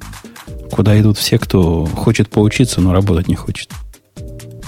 Но, А ты их предлагаешь всех лиш- лишить? Не, я Подожди, ничего не предлагаю. менеджеры, Если серьезно, менеджеры, конечно. Менеджеры же, подожди, нет? Всякое там управление, вот что-нибудь, что-нибудь. Не, менеджеры, они, Нет. они вроде чем-то даже занимаются. А вот, вот эти, которые они же что-то делать должны. модерн арт какой-то изучают, вот это для, для меня загадка. Куда кроме Слушайте, да Макдональдса ладно, они потом пойдут. Если серьезно, конечно же, я считаю, что на самом деле э, вопрос ведь не в том, как люди будут поступать на истфаки и филфаки. Я же шучу. Это же ну, шутка такая. На самом-то деле я имею в виду, что совсем другое. Я считаю, что количество людей, которые получают сейчас высшее образование и идут ему его получать, ну, оно неоправданно велико. Я не понимаю, зачем люди это делают. То есть у меня есть одно только оправдание. Это типа для того, чтобы э, родителям было спокойнее, что у них ребенок чем-то занят, а не просто пять лет болтается и занимается черти чем. И, и это, кстати, Из-за- особенно в ваших да. Палестинах, Бобук, сильно по- по- популярно. Хотя и в наших тоже. У нас тут возникла такая даже движуха, такая антидвижуха против колледжей. Я несколько раз видел, она такая консервативная немножко. Э, Люди выступают с, э, по-моему, здравой мыслью, что ну, не надо всем выше, настолько всем высшее образование, как вам кажется. Есть масса работ, которые можно достойно жить и, и радоваться жизни без высшего образования. Так считается это ересью. То есть, просто говорят, это какой-то радикализм, национализм и вообще расизм. Что вы такое говорите? Конечно. Как вы такое кстати, говорите? должны говорите. получить высшее образование. У меня вот сложилось впечатление, что действительно как бы отношение к диплому там в России, ну, по крайней мере, например, в Англии, оно разное. То есть здесь диплом высшего образования это прям вау. Ну, наверное, потому что здесь оно все платное, да. То есть если человек там идет учиться, он такой вписывается в неслабый такой кредит, и потом его долго-долго отдает. То есть здесь, ну, осознанное такое серьезное решение. А мне кажется, что, например, такого требования, чтобы был обязательно диплом, ну, оно как-то меня больше ассоциируется с Россией, чем, вот если честно, наверное, чем с, там, да, с той же Англии, например. Я все, я все еще ржу, что у меня супер крутого специалиста, который, которого пытался сменить Сбербанк, не смогли взять Сбербанк, потому что это, ну, это гениальный программист без высшего образования. Нет, нет профильного образования, и все, и все. Да, Да. да бог с ним с профильным. Это, видимо, даже если было просто какое-то высшее, все-таки было бы полегче. А тут нет высшего образования, ну все, до свидания, понимаете? Ну. Это очень смешно. Это прямо нереально смешно. Эти- Особенно если учесть, что в возрасте примерно от 30 до 40 в России не было профильных вузов, которые могли чего-то полезное дать программисту. Ну, долгое время не было. Это, конечно, прям прекрасно. Но э, пишет, особенно бесполезно высшее образование для программиста. Вот тут я, на самом деле, нифига не согласен, потому что для программиста есть куски образования, которые полезны. Я не беру э, говорить про конкретно высшее образование как систему. Но я, например, уверен, что чем дальше, тем больше нужно будет э, людей, которые в состоянии... эм, которые в состоянии разбираться, например, с математикой. Потому что то, что сейчас происходит в области э, вот этих, вот этих криптовалют, вы бы видели. Там толпа людей, которые ни черта не понимают в математике, и прямо видно по ним, насколько у них прямо вот, вот туго все идет. А там такая область, ну, как бы новая, которой слишком много всего завязано на математику, на, на тервер, действительно, и на всякие такие штуки. Знаешь, типа, смотришь и понимаешь, что люди, у людей в голове, э, ну, в голове прямо, ну, прям проблема. А при этом освоить математику самостоятельно на нужном уровне, ну, нужно быть очень высокой степени организации, типа как я. Э, Сейчас это шутка была. На самом деле нужно быть существенно выше меня, потому что у меня до сих пор очень плохо с математикой. А я вот с тобой частично не соглашусь. Я не в лагере тех, которые говорят, что программисту надо арифметику только знать. Не, я, я понимаю, что не, не так. Видел сам по себе, когда мой китаец пытается какие-то относительно простые математические вещи реализовать, а это человек с физическим образованием. То есть у него высшее физическое образование. Типа там теоретическую физику учил. Как математику он проспал, я не знаю. Это, конечно, да, ужас и кошмар. Однако можно же добрать. Вот реально можно добрать. И в этом даже удовольствие можно получать. Вот такую область, Можно. которую ты когда-то учил и как-то так мимо прошел, то есть примерно знаешь, про что это, и вот тебе захотелось вдруг сейчас а я себя ловлю на мысли, иногда хочется. Это добирается элементарно. Не элементарно. Усидчивость нужна, время надо, но тем не менее это реально сделать. В этом же и вся суть, в этом же и вся шуть, ага. шуть, суть высшего образования, что дать тебе вот эту вот картину, как ты сказал, что где-то что-то слышал про это. То есть ты можешь не знать деталей, но ты можешь, ты помнишь подход примерно. То есть, ну как не знаю, помню, ты как-то приводил сам пример, Бутун, что не знаю, элементарно там, если нужно задачу сделать по статистике, ты знаешь, как там отбросить крайнее значение, да. То есть ты можешь не помнить формулы, законы, но ты знаешь, что для этого есть стандартный подход, его не надо придумывать, не надо там изобретать какие-то страшные алгоритмы и прочее. Ты его можешь легко взять, там, нагуглить, не знаю, с той же статистики. И мне кажется, цель как раз высшего образования очень часто дать вот такие вот, э, ну, без какой-то цели дать тебе глубокие знания по всему, но дать тебе вот именно, что-то где-то я вот про это слышал. И в этом, конечно, ценность у него определенно есть. Слушайте, а у нас там в чате прям прекрасная дискуссия на это. Я прям готов зачитывать кусками. Например, э, вот один товарищ утверждает, что способность мыслить широко, широко и синтетично без гуманитарных наук, без погружения в культуру невозможно, на мой взгляд, и не только на мой. Видимо, человек гуманитарий. Ну, так бывает, да. Э, что-то еще тут было прекрасное такое. Математика как таковая для программирования не нужна, чего не скажешь про математическое мышление. Еще раз. Есть огромные сегменты. Э, программирования, в которых прямо сейчас необходима математика. И когда ты, ну, как бы, и когда ты не в состоянии это, э, читать просто математически, читать просто статьи, ты начинаешь понимать, что надо что-то делать. Начинаешь биться головой об пол, там, не знаю, потолок. Эм, потому что, ну, типа, в реальности математика это, кроме того, что это э, сектор человеческих знаний, это еще и язык. И у тебя этого просто языка нет банально. Ну, я не знаю, как, как вы собираетесь с этим разбираться? Ну, есть способы разбирания с этим. Вот переводя по поводу языков, помнишь, Бобок, в нашей области одно время считалось, что без языка знания шаблонов проектирования э, разговор ага. между двумя специалистами невозможен. И один мой из коллег приводил пример не так давно, не помню, я его повторял в этом подкасте или нет, что когда он работал в банке и сказал своему индийскому вот этому подчиненному, ну что, добавь сюда прокси, и будет все хорошо, чувак взял и переименовал класс в прокси и сказал, все готово. Отлично, отлично. Да. Э, ну, а вам не кажется, что высшее образование э, является хоть каким-то фильтром э, при устройстве на работу, например, для работодателей? Потому ну, что а если... За... Понятно, а что нанимают за знания, но когда ты получаешь там 2 миллиона резюме, то очень сложно оценить, э, проинтервьюировать всех невозможно, и понять, а кто э, такие, ну, умные, а кто нет, тоже сложно по резюме, потому что в резюме... Слушай, так, ты, наверное, ты, наверное, ты, наверное, может быть, и права, но тут есть важный момент. Вот количество людей, которые закончили мой вуз, оно как бы конечно, и все они перечислены на сайте.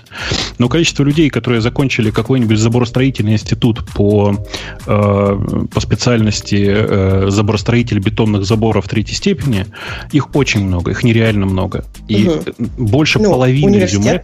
Имя университета тоже ценится, конечно. Ну, конечно, нет. Конечно, нет. нет. Ну, в разных Конечно местах. Нет. В некоторых местах ценится. Но, в принципе, я бы не стал переоценивать. То есть, есть там пяток университетов, пяток высших школ таких, которые прямо вообще вот придет, он наверняка умный. Я с такими сталкивался. Вот реально там умеют учить. Когда ко мне приходили вот такие соискатели, все как один красавый. Прям вообще. Просто как так научили. Что Человек... за университет? Ну, приходили из, из этой, из высшей, из высшей лиги, из нашей. Приходили из MIT, по-моему, MIT. ко мне. Вот эти могут. Там умеют учить. Но это такое редкое там, явление. Слушай, мне кажется, там наоборот. В случае с MIT я просто его хорошо знаю, и там обратная ситуация. Там невероятно высокий входной порог. Не выходной, понимаешь, да? А входной. Может, они, есть... может, они были умные до этого. Однако это не, не подмывает довода, что вот эта корочка в их случае что-то дозначит. Ну, мне кажется, для работодателей должно значить, иначе, ну, а как интервьюировать, как выбирать людей, которых приглашать, хотя Но бы на собеседование? Это, это такая, Аня, редкость. Ко мне за годы, за десятилетия, что я нанимал, приходили, по-моему, два таких. Таких? Таких вот, которые из школы готовы, из крутой высокой школы пришли. У всех остальных mm. вообще никакой разницы. То есть учился он, не учился. В университете в таком или в другом. Учился он в Иллинойсе или в Кентукки. Да неважно. Ну, это вот как раз кажется, последнее дело. Вы Мне кажется, это важно для вывод. джуниоров, а для ты говоришь, что использовать для там критерия на, ну приглашать человека или нет, ну его резюме можно использовать. То есть, когда ты нанимаешь человека на первую работу, тогда да, если он там закончил вуз, может быть, это говорит о том, что он способен там системно работать и как-то не знаю доводить до конца начатое дело и так далее. А Это не гарантирует, но может быть оно об этом говорит. А если ты нанимаешь профессионала, у которого за спиной там куча проектов, то его проекты могут сказать гораздо больше, конечно, чем его. Ну, я, наверное, смотрю. Со своей колокольни, потому что у меня нету за спиной кучи проектов, и, ну, в компании, куда я устраивалась, это было э, реквайрментом иметь высшее образование. Ну, я про это и говорю, понимаешь? Вот на самом деле вот это вот требование иметь высшее образование, на, на мой взгляд, это просто, ну, бред. Просто прямым текстом бред. Потому что, обратите внимание, большая часть серьезных инноваций почти в любой области э, тек- текущей современной жизни сделана людьми, как минимум, не закончившими образование. Давайте, смотрите, э, все вспоминают Джобса обычно, все вспоминают Гейтса обычно, все вспоминают Цукерберга обычно. Вспомните, кто из них хоть что-то закончил. Но это исключение, а не гений. Подождите, ну это же ты сейчас говоришь, ну это исключение. Ну как сказать? Ну вот э, давайте рассуждать о том, должен ли поэт э, обладать высшим образованием. Ну вот давайте себе просто... Я начинаю перечислять. Ну вот есть проект А, проект Б, проект Д. Они, правда, все без образования. Ну, это А, и ты говоришь, исключение. ну это исключение. Ну да, но если исключения одновременно являются самыми талантливыми в своей области, наверное, что-то не так. Наверное, образование это в среднем ничего не дает. Так образование другие другие скиллы опять же дает. То есть оно не учит не Всё так. выделяться, в общем-то. Не, не, не, не, конечно нет. Э, Если у тебя хорошее, хорошее образование, оно, оно учит учиться. Это круто. Это правда круто. Но я таких вузов не встречал уже довольно давно. Э, Те вузы, которые вижу я, на мой взгляд, ничего человеку не дают, кроме э, социальных навыков, то есть там общение, общение в группе с своими однокурсниками и умение, как бы это сказать, э, менеджерских скиллов. Что я имею в виду? Знаете, такая типичная задача менеджера. Э, Как, за, э, как полгода ничего не делая, за три оставшихся дня по-быстрому подготовиться к зачету. Вот это это оно. большой скилл. Так теперь вся Конечно. индустрия работает. Так я про это и говорю. В смысле, что, на мой взгляд, от высшего образования в текущей, в текущей штуке Ну, это очень- российское высшее образование такое. Нет. В смысле? Ну, а в России, я помню, можно было прогуливать весь семестр и потом просто за несколько дней подготовиться к зачету. В Америке, по крайней мере, такой фокус не прокатит, потому что а, постоянные экзамены в течение самого семестра и а, общая оценка за предмет складывается из всех твоих оценок. То есть нельзя не работать а, полгода, а потом прийти на финальный экзамен и получить пятерку. Вообще Слушай, никак не получится. Слушай, я был бы готов с тобой согласиться. У меня много знакомых, э, которые э, закончили колледжи и там п- учились в университетах, которые не делали ни черта. Ну, есть смотря какие вот- университеты, видимо, опять Ну, вот и опять началось вот это вот, понимаешь? Что значит, смотря какие университеты? Можно перечислить по пальцам те университеты, которые не такие, как то, о чем я говорил, понимаешь? И если это так, если таких, ну, единицы, то какой смысл во всех остальных? Давайте остальные закроем. Ну, этим остальным детям тоже хочется. Их Хочется родителям чего, скорее диплом? хочется. Давайте им родителям выдавать. хочется диплома. Давайте им дипломы выдавать. А, консерваторы найм на работу против. должен найм на работу должен начинаться не с э, вопроса, где ты учился, а с нормальных автоматических анкет. Так он и так не Ну, так начинается. То есть, Конечно. В анкета, разумных местах у тебя, у меня, еще где-то. Он начинается с анкет, с опросов, с разговоров. То есть, ну как- какой смысл-то? разговор с человеком, неважно, какое там у него образование есть, говорит вам, мне, не знаю, как вам, мне говорит в 500 миллиардов раз больше, чем чтение его резюме о том, какие у него замечательные оценки были по курсу использования Java для проектирования сферического коня в вакууме. И ну, если это, конечно, не особые вузы, но особых вузов, как мы тут выше Даже если заметили, это были редко встречаются. Ну да, Тебе, ты, ну, не, ты не можешь взять человека только потому, в каком вузе он, в какой вуз он закончил и как он там учился. Вот Потому что могу. ни один Так вуз... тут скорее речь идет о том, что это как фильтр такой. был. Ну, понятно, что это не один единственный критерий, да? Можно но- выбрать Мгм. топ-3 вузов для тебя и сказать, вот люди, которые его закончили, я на них буду смотреть в первую очередь. Да, да, именно так и есть. Ну да. Просто они ко мне не приходят. Э, Или Ну редко да. приходят. Э, Все, все в гуглах, фейсбуках и прочих амазонах. Давайте к следующей теме. Э, Бобук, ты не выбирал. Я там половину тем, которые ты, ты выбирал, Две. писал. Две. А, Давайте, давайте к, к Apple нена- ненадолго сходим, потому что я, я вообще пропустил все разговоры последние про а, HomePod, и мне интересно поучаствовать в разговоре, но я ничего не знаю про самоустройство сейчас. Его, судя по всему, пообещали уже вот реально, реально уже вот вот вот вот вот будет. То есть 7 месяцев назад первый раз пообещали, а теперь уже конкретно пообещали. И от этого вторая волна пошла обзоров. Давали его подержать каким-то людям в руках, попробовать и оценить, как оно работает на практике. Общее впечатление тех, кто его щупал за пределами вот начального анонса, прям вау-вау. Говорят, прямо конкретно круто. Звук прямо такой, что прямо вау. И все остальное прямо ух. Ну, Siri, конечно, могла бы быть поумнее. И он скоро будет продаваться, да, уже 9 февраля, обещают. Или нет? Ну, на В этот раз, статье было 2.9, это, наверное, дата? наверное, да. Он уже на- на подходе. На подходе, на подходе, вот-вот выйдет. И где-то я читал, что человек, который его обозревал, говорит, что абсолютный диссонанс между размером устройства и качеством того, как оно звучит. Вот глядя на такую маленькую штучку, а оно, чтобы вы понимали, совсем небольшая штука. По-моему, 7 дюймов высотой. Сколько 7 дюймов будет по-русски? На 2,5, если умножить сантиметр. Ну, Тут 18 все очень просто примерно. посчитать, да. Просто, просто, просто. И затянул время. То есть невысокая такая штучка, маленькая колонка, а звучит просто как, как серьезная вещь. Ну, Apple может в этом плане удивить, наверное. Наушники у них хорошо звучат. Или я сейчас скажу, что да. Да, ты прям ужасное сейчас сказал. Да? Да. Окей. Ну, из А. маленьких наушничков, которые можно носить в спортзал, мне кажется, они самые лучшие. Нет, конечно же, это тоже не так. Ты Э, про- Какие вы Они, носите в спортзал? они оптимальные по сочетанию цена-качество. Они оптимальные по сочетанию э, Я цена-качество. тоже, Ну да. тоже поспорил с Бобуком и посоветовал его на самой низкой категории Шуры посмотреть. Не-не, подожди, а шуров же нет сейчас блютусных. Ты про какие? Ты про шнурочки? А Про- никто, не говорит про проводами? блютусные. Прости, я просто настолько привык к тому, что у Apple типа единственные наушники, которые сейчас что-то стоят, это AirPods, а все Да, остальное да, прям про ужасно. А, ну да, я, я, я про все AirPods, говорю. AirPods оптимальные по сочетанию цена-качество. Если тебе нужно просто слушать подкасты, а не, не пытаться там вслушиваться в музыку, то они ничего, вполне себе неплохие.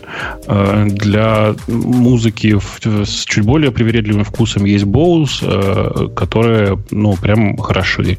Beats при этом рассматривать не надо. Это такая же история, как просто плоские наушники. Короче, э, с точки зрения качества звука, я не верю этому обзору гаджета до тех пор, пока не посмотрю его сам. А Жень, ты, кстати, ты, ты Sonos так и не купил же, да? Ну, все, Думал. еще, все еще думаю, во-первых. А во-вторых, если эти уже на подходе, думаю, может подождать. Ты, ты подожди, во-первых, а во-вторых, сходи всех послушай. Они уже у вас, у вас же в Бестбаях всегда есть зона для прослушивания. Да там фиг услышишь. Там зона для просмотра хорошая телевизоров, а для прослушивания Да, да, общее место. Там бу-бу-бу, крики сплошные и вопли людей вокруг. Э, Ты прав, но все равно, на самом деле, что, ну, типа Sonos и Bose прям производят впечатление миниатюрностью колонок при качестве эм, их звучания. И то, что сейчас говорят, оно чис- чисто теоретически возможно. То, что сейчас говорят про эм, вот этот HomePod, э, что в очень маленьком, в очень маленьком корпусе прямо делается совершенно великолепный э, звук. Э, великолепный он потому, что, во-первых, э, там типа 7 на самом деле колонок, то считай, что на тебя направлены 3, да?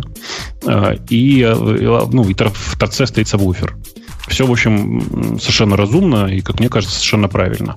Еще мне кажется очень правильным, что если вы не обратили внимания, помните, я много раз говорил, что в таких колонках, в умных колонках, самый важный вопрос – это как будут установлены и как, как будут работать микрофоны. Я тут немножко поразбирался с э, тем, как устроен э, вот этот микрофонный массив у HomePod, и чьи, что там, кто там производитель и все такое. И ну, вот смею предположить, что они будут не хуже, чем то, что сейчас делает Alexa. А это, знаете ли, очень, вот это как раз гораздо более сложно, чем сделать качественный звук. Э, У них тоже такой кластерный микрофон. Ага. С другой стороны, есть определенные ведь опасения. Это далеко не первый эксперимент Apple в области Hi-Fi звука. И прошлые эксперименты закончились, прямо скажем, провалом. Ну Чем да. этот закончится? Я бы слушателям не рекомендовал бы бежать и покупать. А Оно стоит же и каких-то сумасшедших денег. По-моему, 400 долларов эта колонка стоит. Ого. По-моему, 450 даже она стоила, нет, на, на анонсе? По- По-моему, Я... 400 она стоила, хотя, может, ты и прав, может, 450, но колонка дорогая. Прямо Нет, 350 все-таки. Все-таки 350. 350? Да. Все равно, все равно дорого. По сравнению с сколько, сколько у меня вот эти стоят, э, которые стоят, по 100 долларов на столе. Не знаю, сколько твои стоят, но вот два Sonos стоят ровно 350. Ну, то есть в два раза дороже.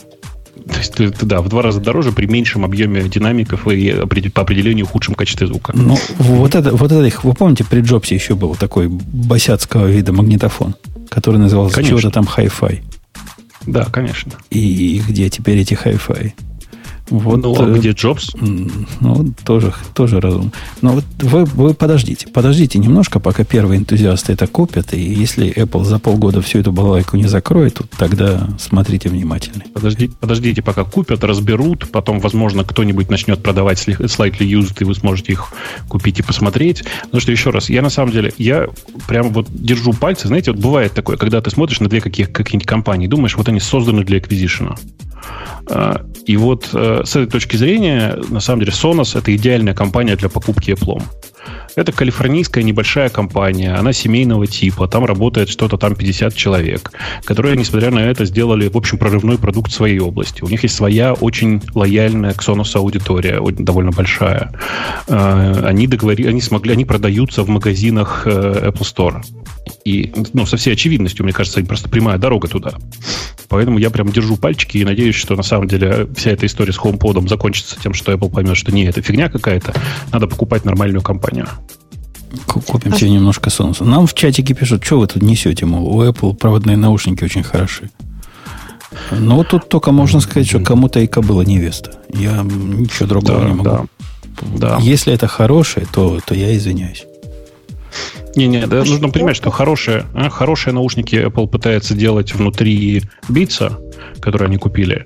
И там есть надежда на то, что будут неплохие наушники. Например, э, вот свежие, господи, я все время забываю, как они называются, относительно свежие э, такие головные наушники, которые прям закрывают уши, э, они были у Beats ничего. Э, я их слушал недавно, и они прям неплохие были.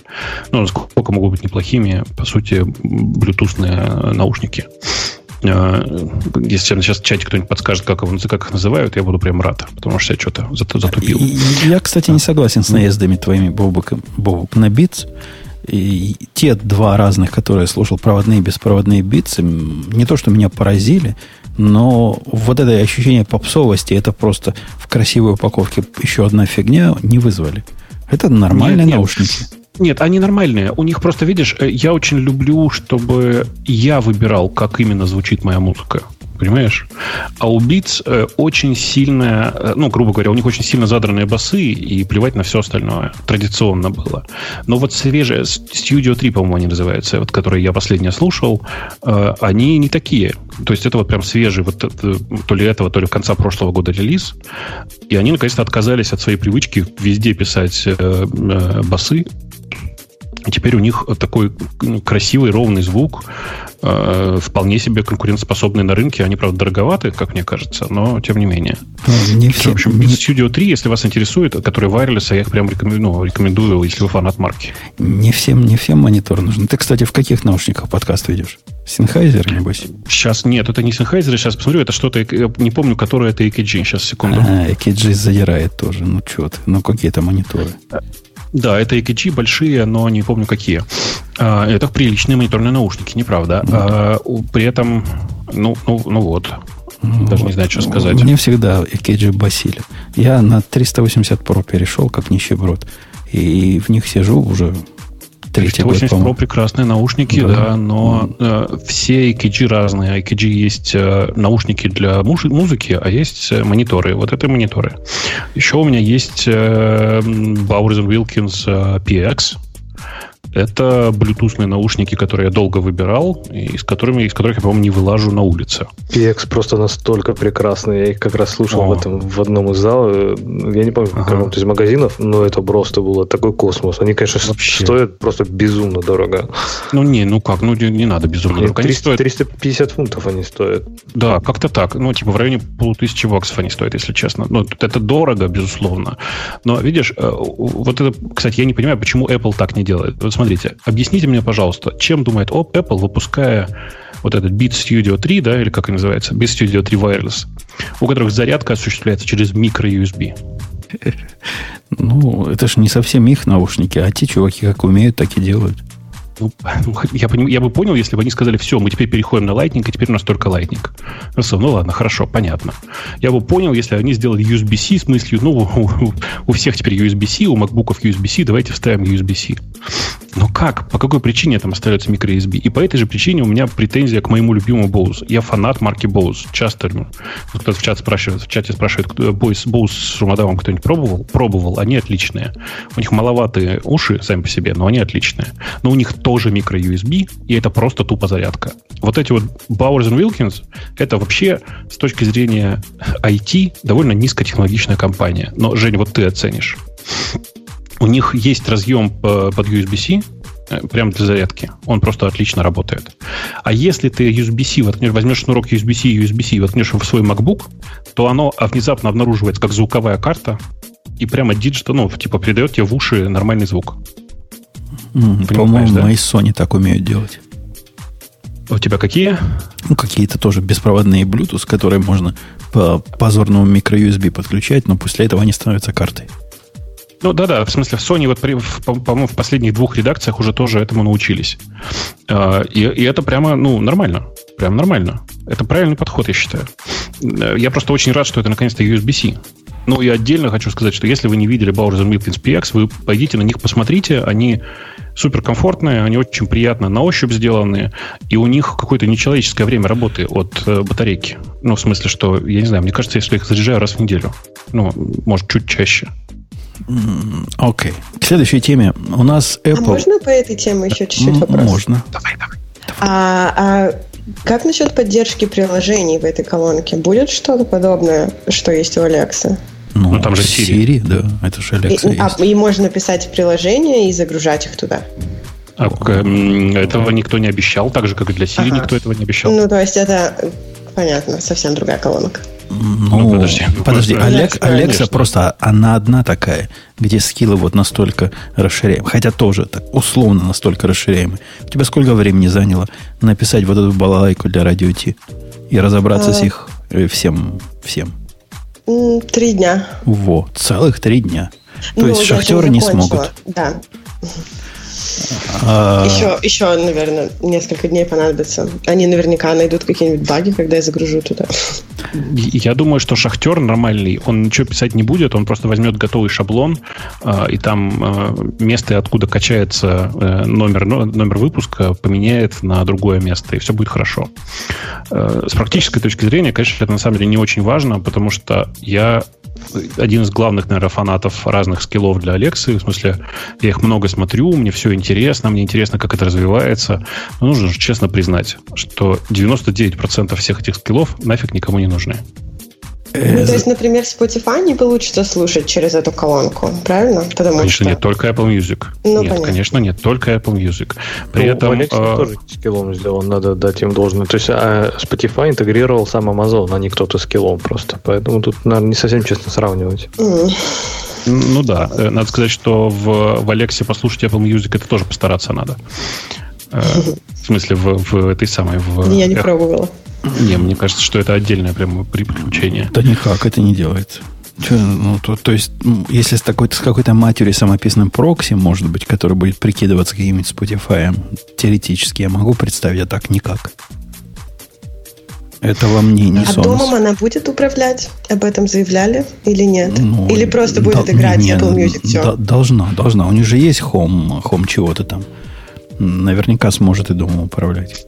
Вы, вы не забывайте, что на самом деле есть э, готовый, как он называется, есть Apple HomeKit, который позволяет управлять умным домом, который подключен к HomeKit. А есть SiriKit, то есть средство для написания э, приложений, работающих с э, Siri. Просто нужно понимать, что они, в отличие от Alexa, работают не в облаке, они работают прямо на самом устройстве. В этом разница. Mm, ну, окей. Э, я тут разрываюсь, Бог, между двумя темами. Одно я выбрал, другую ты. Ты выбрал а тему выбрал? про то, как Линус наехал на, на всех на этих, на все дурачье и сказал по-своему по-линусовски, как он, что он их про них думает. А вторая тема, что Apple убьет MacBook Air. Ты знаешь, мне, я предлагаю не уходить в тему Linux, потому что у нас сегодня такой очень э, легкий, слегка технологический подкаст, и уходить в тему, почему э, в Intel работают странные люди, ну, как-то тяжело.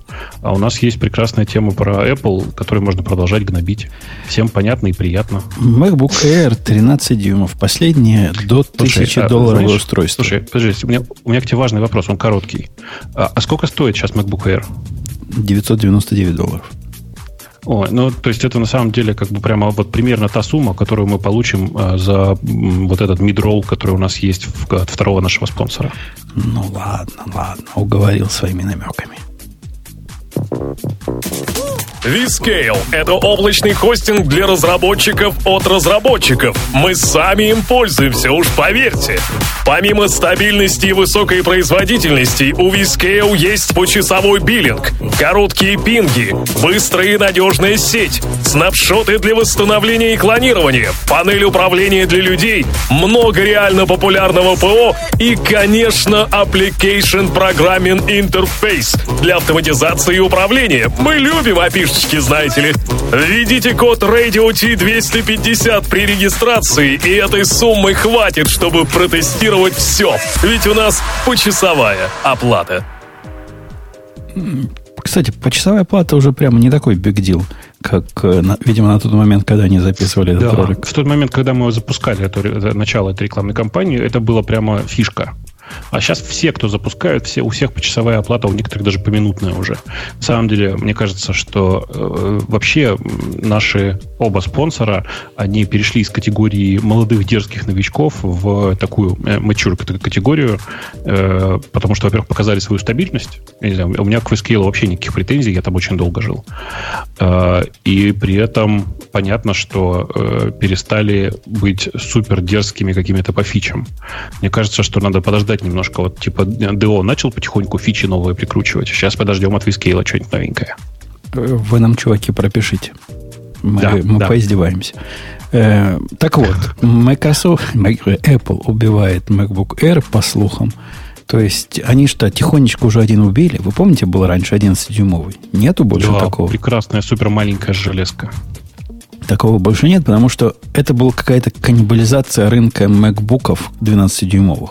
Примерно такой же размер, примерно такая же толщина. И, в общем, не, небольшая разница. Не, ну, в два раза. По Apple, по Apple небольшая разница в цене. Его больше нет. Теперь, видимо, не будет 13-дюймового, который сейчас самый дешевый ноутбук, который они предлагают. И вместо него, по слухам, обещается 13-дюймовый MacBook – вот тот, который не Pro, а просто MacBook. Вот этот тоненький, который с M, каким там M5, M7 процессором, который без охлаждения и живет на батарейке долгое время. Хотя при этом тормозит и глючит. Ну, ну мне, тебе, тебе не кажется, что это разумное действие? Ну, в 17, 18 году иметь компьютер, который без ретины, который, как он, ему лет 10, наверное, уже сколько лет-то? Я думаю, около 10, да. Ну, где, так. где-то немало лет, в общем, д- давно тут сидит. Ну да, он свое время пережил, и заменить его на MacBook было бы разумно, мне кажется. Но при этом про MacBook-то с ценой не очень понятно. У них сейчас самый дешевый стоит, если не ошибаюсь, то ли 1200, то ли 1300 долларов, который 12-дюймовый. А, то есть теперь 13-дюймовый, видимо, дороже будет стоить. Ну, логика подсказывает, правильно? Я бы сказал, 1400 ну, будет стоить. Сэкономят. На что? USB-порты уберут? Нет, ну а USB-порты, конечно, уберут. Так уже убрали. Порты. Подождите, Порт, там он один. Там, там для зарядки один-то нужен. Ну что, как его убрать-то? Уже все убрали. Все украдено уже за нас, Аня. Там уже... Ну, то есть получится, что он дороже, чем а, да. а, тот MacBook самый дешевый, который есть сейчас. Он почему будет, он, он убийца тогда? Он будет дороже, он будет заменой логической. При этом будет, наверное, долларов на 300 дороже, чем то, что MacBook Air. Зато вы получите за эти лишние 300 долларов какие-нибудь ништяки. Ну, например, у вас ретина-экран. Ну, как его оценить в деньгах? Стоит ли на 300 долларов больше платить за ретина экран? На мой взгляд, стоит. А если в этот 13-дюймовый, допустим, 16 гигабайт памяти воткнут подсветочку клавиатуры, то уже не так жалко платить 1400-1500, что они просят. Ну, у Air же был вроде процессор поживее, нет, чем вот этот M3. Там у него там какой-то был U, что-то там, что-то там. То есть он как раз, мне кажется, хорошо вписывался в такую э, нишу, когда тебе вроде... Ну, то есть, по сути, вот этот MacBook, как я понимаю, это такой мощный iPad с клавиатурой, как бы и все. Ну, с полноценной OS, OS понятно. А, а Air, мне кажется, вписывался в такую нишу, когда тебе MacBook Pro еще вроде как слишком много, а как, какой-то ноутбук как бы нужен. А вот обычного MacBook слишком мало. И, не знаю, странно, мне кажется, в этой нише все-таки будет что-то не хватать. И было бы, ну, я бы, по крайней мере, логичнее видел, чтобы они обновили его до приличного железа и оставили бы все-таки в этой нише, потому что мне Мэр, в принципе, нравится.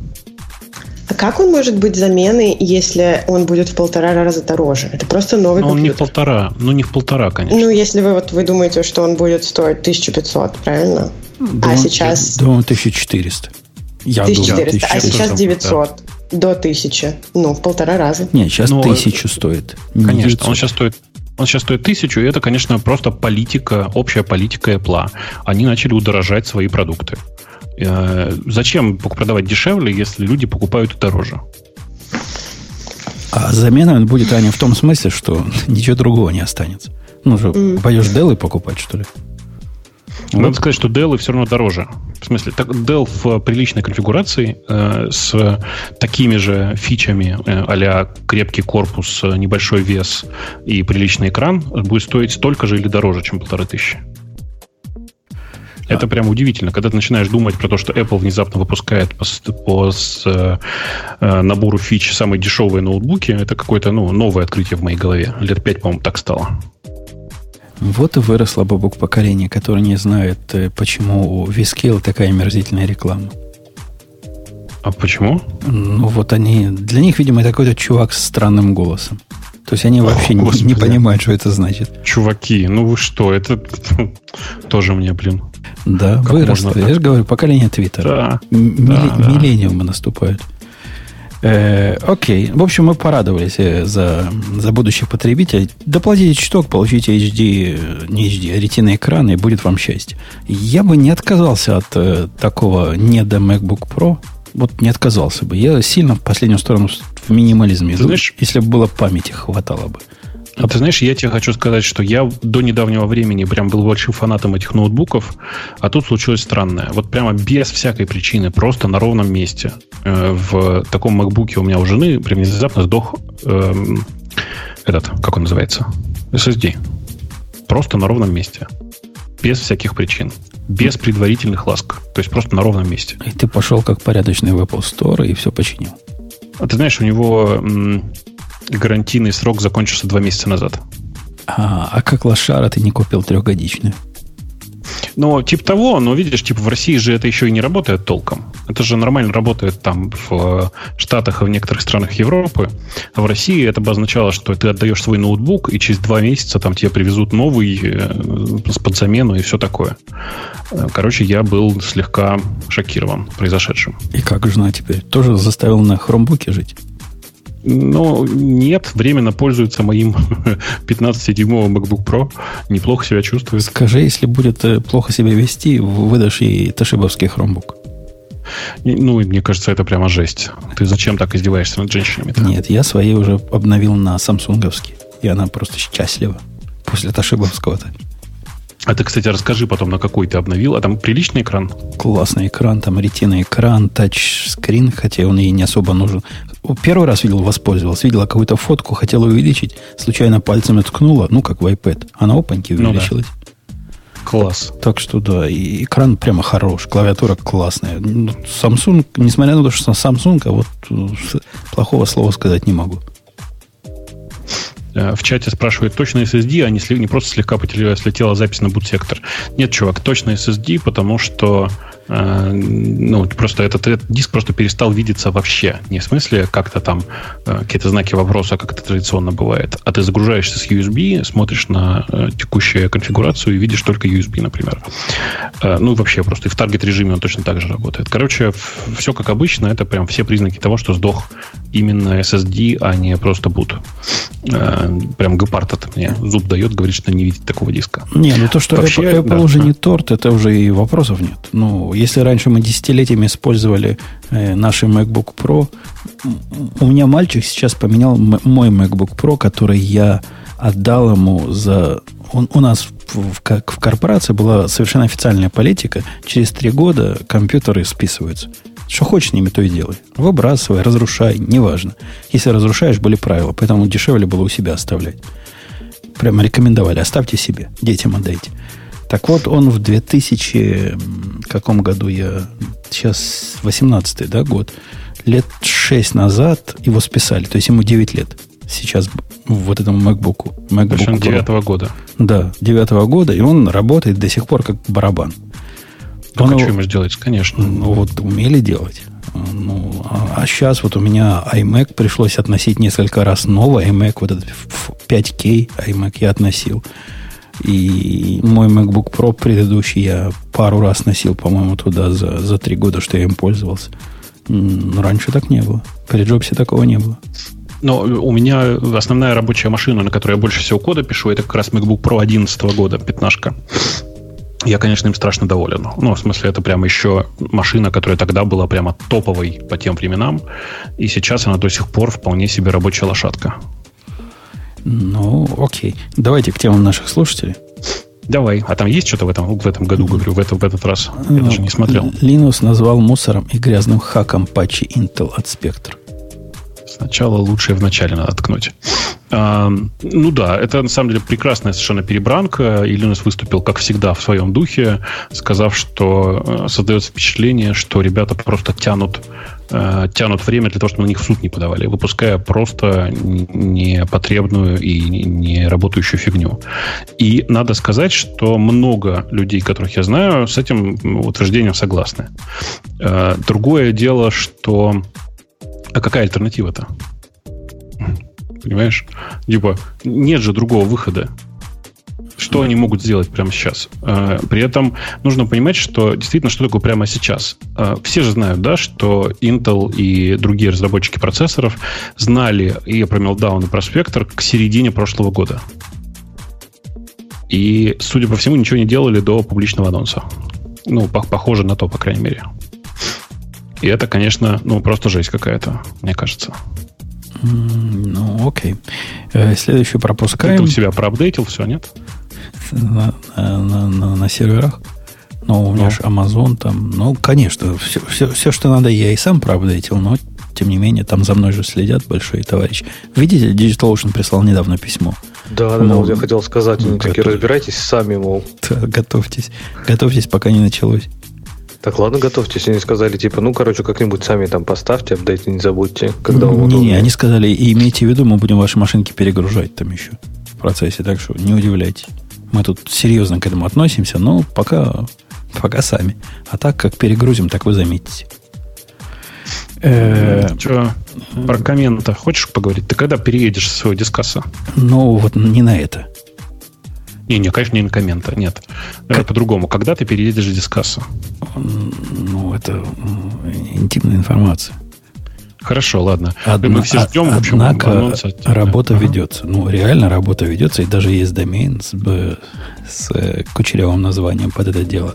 Все дело за фронтендом. Бэкэнд готов, а фронтендовский чувак. Чувак, слышишь меня? Тянет кота за хвост. Что там на фронтенде делать? Ерунда, начать и кончить. В общем, как только так сразу все, все, все бэкэндеры обычно думают, что на фронтенде делать вообще нечего. Я просто, в смысле, на стороне Жени. Я считаю, что вообще нечего там делать. Сесть и, просто сесть и сделать. Да, конечно. Да. Начать да. А это, э, вот этот альтернатива дискаса, ну, это не альтернатива. Ну, это вообще прям ну, не очень продукт. Вот не очень. Вы, это я не потому, что я свой такой напилил с, с блэкджеками девушками. Нет. А просто я бы на этот перешел, если бы можно было. Есть лучшая альтернатива. Я не помню, как ее зовут. Она просто не так э, активно пиарится. На питоне написаны. Тоже не фонтан, прямо скажем. И тоже я бы на него не стал переходить. Но по сравнению вот с этим, хотя вот этот написан на Go, комменты, это не самый лучший код и не самая лучшая идея, и не самая лучшая реализация. Не, не, бегите туда. Подождите немножко. Эм, ну да. Эм, коротко, очень быстро, потому что Грея нет и, не к кому апеллировать. Э, действительно, прошла информация такая довольно большая и всем, всех очень порадовавшая, что есть такая японская криптобиржа CoinCheck, э, в которой, судя по всему, увели, в смысле обчистили под ноль весь э, биржевой кошелек, в котором лежали немы. Нем — это такая криптовалюта, на самом деле, больше всего популярная как раз в Японии. А, ну, история на самом деле грустная, потому что, насколько я понимаю, это, это просто одна из самых популярных бирж в Японии. Нем — это криптовалюта, одна из самых популярных в Японии. И, короче говоря, видимо, похитили больш, большую часть э, вообще того, что сейчас под э, этим токеном выпущено. Э, действительно, самое смешное в этой истории — это не, то, что разработчики э, биржи поняли это по каким-нибудь логам или еще почему-то, а забило тревогу какой-то их аналитический отдел, обнаружив, что кошелек, ну, биржевой кошелек с э, криптовалютой пустой. Ну, как бы на, нафиг нам мониторинг. Мы можем раз в 8 часов ну, проверять кошелек, да и все. Ну, все так. Все так. Они утром проснулись. На самом деле нет. На самом деле вечером обнаружили. Или днем, я уж не помню. Э, что действительно все очень плохо и все хана. Короче, это, конечно, это, конечно, жесть просто. Дикий Запад, дикий, дикий да, Запад. Да, да, да, да. Но это вот то, то, про что я люблю говорить, что это прям криптовалютный рынок сейчас это лихие, лихие 90-е. В смысле, что с одной стороны можно не, не кисло подзаработать, как и в лихие 90-е, а с другой стороны, ну, там никакой регуляции, и как следствие, все, что вы помните про лихие 90-е с постучать в окно в машине, подождать, пока окошко откроется, закинуть туда гранату и уехать. Вот это вот все. Ты смотрел отчет э, Хабра-Хабра, точнее, моего круга про э, уровень зарплат в, в российском IT? Я когда увидел, что это русские зарплаты, думаю, ну что они мне скажут? Я напрягусь переводить их в настоящие деньги. Поэтому, настоящие деньги. Поэтому пропустил. Ну ладно, хорошо. А как Но надо, деле, как надо эти читать? Расскажи нам. Да нет, на самом деле нужно просто посмотреть. Они, это просто правда интересные отчеты, которые сильно похожи на правду. Ну, по крайней мере, вот в, по, по моим впечатлениям. Э, при этом если вы посмотрите внимательно, там есть э, важный второй сегмент, который называется зарплаты по городам, что ли, или как-то так, или по регионам, как-то у них называется. Э, в по котором видно, что на самом деле разница в регионах большая. Я по привычке думал, что программист, он везде программист, но оказалось, что э, типа там медиана московских разработчиков часто начинается там, где заканчивается медиана других городов. Где заканчивается не медиан, а где макс у них, правильно? Нет, нет, я про, именно про верхнюю часть, э, там, там типа верхняя часть э, топ, топ-50, например. Ну, ну вот, короче... вот в этом графике, который я вижу, э, где-то последние высокие 10% других городов, это там, где Москва начинается. Да-да, ну, примерно порядок примерно такой, и это, конечно, жесть. Ну, в смысле, это э, важный вопрос потом, почему вы продолжаете жить в регионе, если вы э, интересно, ну, если вы хороший программист, э, и, и что вы там делаете. А стоимость уровня жизни? Насколько она... различается в Москве и других городах? Ты знаешь, Я это миф не знаю. такой. Это миф такой. Дело в том, что, ну, типа, есть действительно города, в которых ты можешь жить очень дешево. Но если ты хочешь жить так же размашисто по привычке, как ты живешь в Москве, то, скорее всего, где-нибудь в Краснодаре жить с таким же размахом будет стоить дороже, чем в Москве. Угу. То есть а это вопрос... Да. А я хотел спросить просто, меня вот всегда смущает, когда такая идет разбивка по языкам программирования, то есть зарплаты по языкам программирования. Угу. Это как-то вообще очень странная оценка, например, зарплаты Kotlin разработчиков. Это, это, это что? Это наоборот же. Сейчас смотри, смотри, мой круг, на самом деле, это, это, это же не опросом полученная цифра, а цифра, сколько сколько готовы были платить реально э, люди разработчику при найме на работу? Насколько я Конечно, понимаю, потому что вот сама, сама категория совершенно бессмысленна. Что значит Kotlin разработчик? То есть, ну, это, ну, скорее всего, этот человек Да. будет писать либо там, не знаю, ну, это Android разработчик, да, скорее всего. И вообще вот эта разбивка, она такая, такая странная, мне что-то все больше, чем По больше я языкам? смотрю все эти статистики, она тем больше меня напрягает, да. То есть, почему, например, Go стоит там, не знаю, дороже, чем Kotlin там вот в топе? Потому Это- что специалистов меньше. Да, да, ровно так. Наверное, у них что есть спрос маленький. Да, да. Окей, ну, спрос, хор- не, я спрос тому, что- маленький, но зарплаты готовы давать больше, потому что уже есть спрос. Не, я к тому, что я хочу сказать, просто неужели вот там, не знаю, Go это такой заумный язык, что там, не знаю, код профессиональный лид, э, Kotlin разработчик не сможет разобраться с этим с Go, там, Сможет, знаю, но не захочет. время. Но не Ну, захочет. Только, только если не захочет, да. В этом же проблема. В этом Ну, проблема. Но в целом, не знаю, разбивка по, по языкам программирования, это, это, очень, это очень странно. То есть это настолько странно. Слушай, ну что- это же ты просто, мне кажется, сильно переоцениваешь. Они специально ее унесли куда-то очень далеко, там типа вниз куда-то. Я уж не помню, я, просто, я долистал до нее, но я прям внимательно и не смотрел даже. Но она самая большая секция справедливости. Ну, одна из самых больших там, да, Языков много, потому что это же очевидно. на придумывании. Ну вот, э, при этом, конечно, ну, это понятная совершенно, на мой взгляд, история. Э, В среднем действительно го-разработчики сейчас очень дорогие, э, потому что нормальных специалистов очень мало, а есть компании, по которые по какой-то непонятной мне причине сделали ставку на Go, и, ну и все. То есть Ну, людей ну, мало. Погоди, то есть тебе понятны например- причины, почему люди делают ставку на Kotlin, а на Go тебе непонятны. Нет, мне понятно, почему причины, люди- почему люди делают ставку на Kotlin, потому что у них не хватает мозга, э, например. Э, Ну, в смысле, я не понимаю, как можно набирать разработчика, у которого главная задача Kotlin. Потому что в реальности, ну, типа, сколько я сейчас видел, люди пишут на смеси из всего подряд.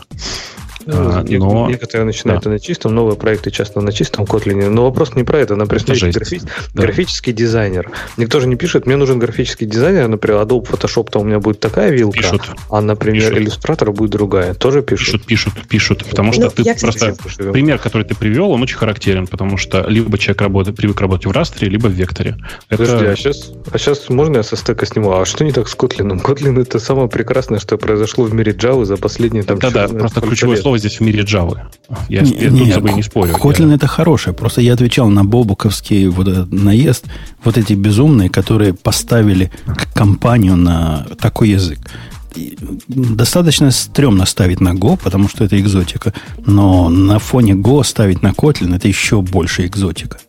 Да, все так. Строить бизнес на продукте, который написан на Kotlin, очень смелое решение.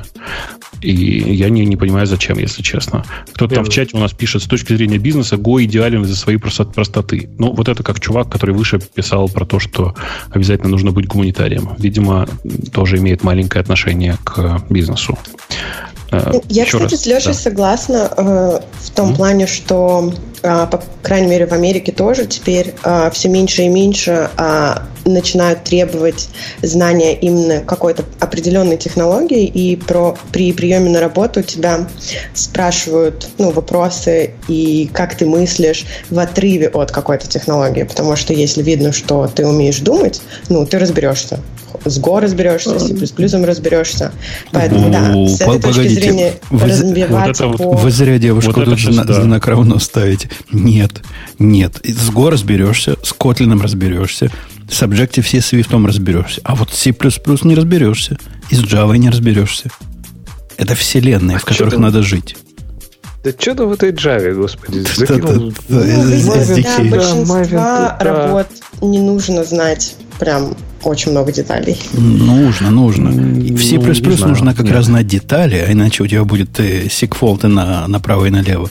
А в Java нужно знать наоборот, э, ширину. Нужно знать охваты и вот все, что Леша и его компания там наваяли. На самом деле, конечно же, все действительно так. Хороший человек так или иначе научится.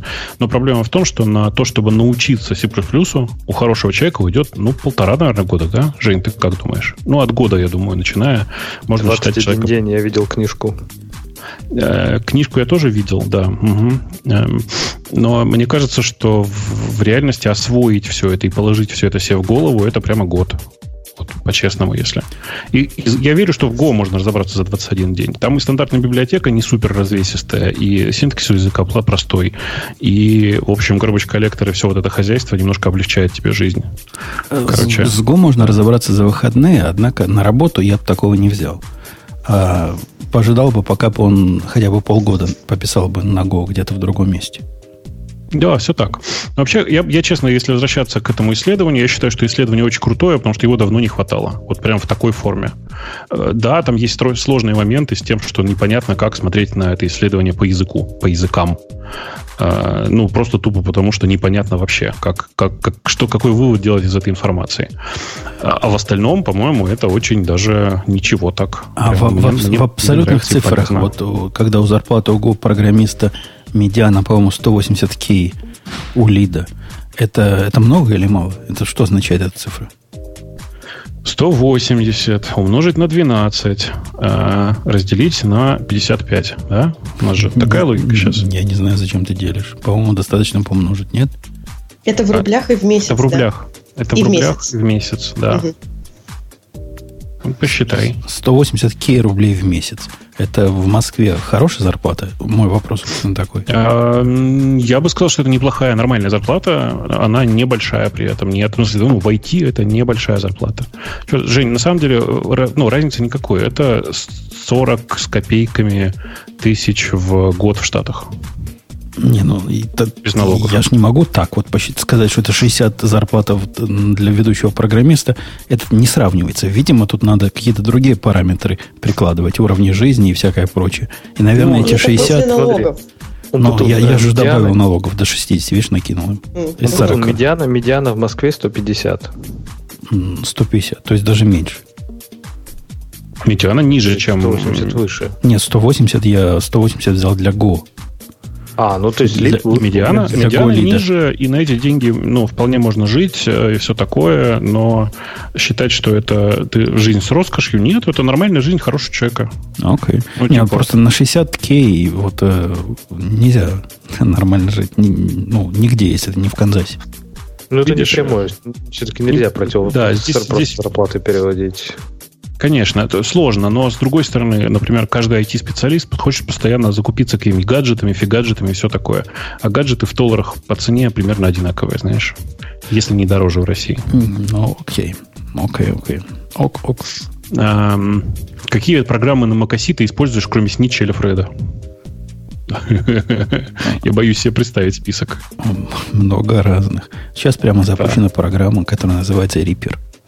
Очень полезные слушатели, дорогие программы. Звук да, записывать самое оно. Прям, да. Наша прямо огонь. Я, кстати, Умпутун, по твоему совету попробовал этот Lil Snitch. Ну, не знаю. То есть в итоге из информации, которую я узнал, что у меня IntelliJ идет в JetBrains, гугловские сервисы идут на Google.com, и вот из такого разряда. То есть, как бы, он показывает все, но, по-моему, информация достаточно бесполезная. То есть, ну, да, они туда ходят, я это знаю, и на большинство подключений сказал, да, разрешить все.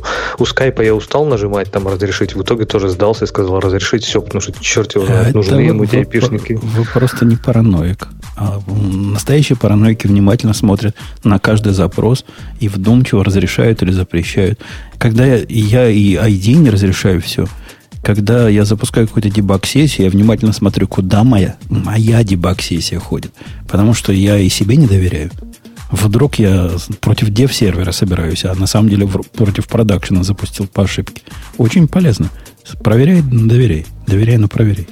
И себе тоже ну, верить нельзя.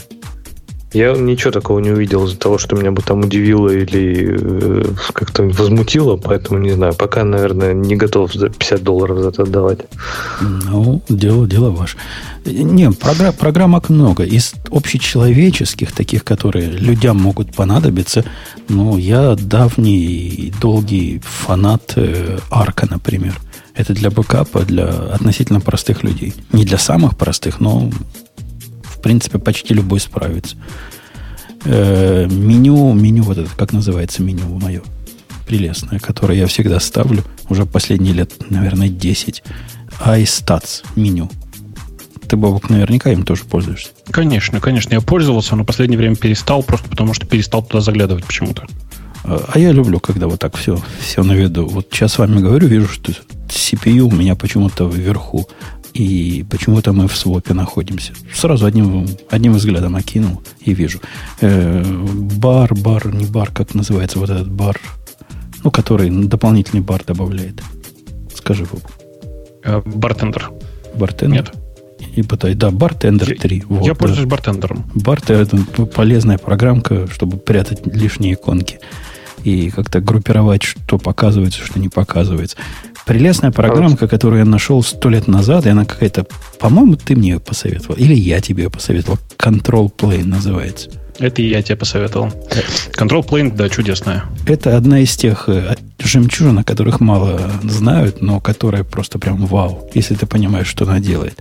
Примерно в эту же сторону, а это уж я тебе посоветовал, это. Hazel да, тоже да, прелесен. Да. Он... он, кстати, не пользуюсь, я, я не помню, это в радио был или где-то, где я нашел Floor программа, которая контролирует функциональные клавиши. И, ну, то есть можно настроить, в каких э, приложениях функциональные клавиши будут функциональными, а в каких мультимедийными. То есть, типа, по дефолту можно их иметь, чтобы они там, не знаю, прибавляли, убавляли яркость, а когда переключаешься в идею, они уже будут F1, F2. Знаешь, я для себя решил эту проблему радикально. Везде F1, F2. Не, Нет, ну это... Везде отказавшись от функциональных клавиш. О, это тоже можно. Какой. Потому что удобно же яркость, чтобы одной буковкой так или громкостями. Так тачбар, понимаешь? А, хипстеры. Не, есть Better Touch чего-то, вот эта штучка. Она все это, да. она все это позволяет делать, хотя, по-моему, сейчас она стала платной. Она платная, но она не, не бешено платная. Она меньше 10 долларов стоит. То есть человеческие деньги какие-то. Да, что у меня еще в списочке есть? Ну, конечно, конечно, конечно, для таких динозавров, как мы, трансмит, наше все.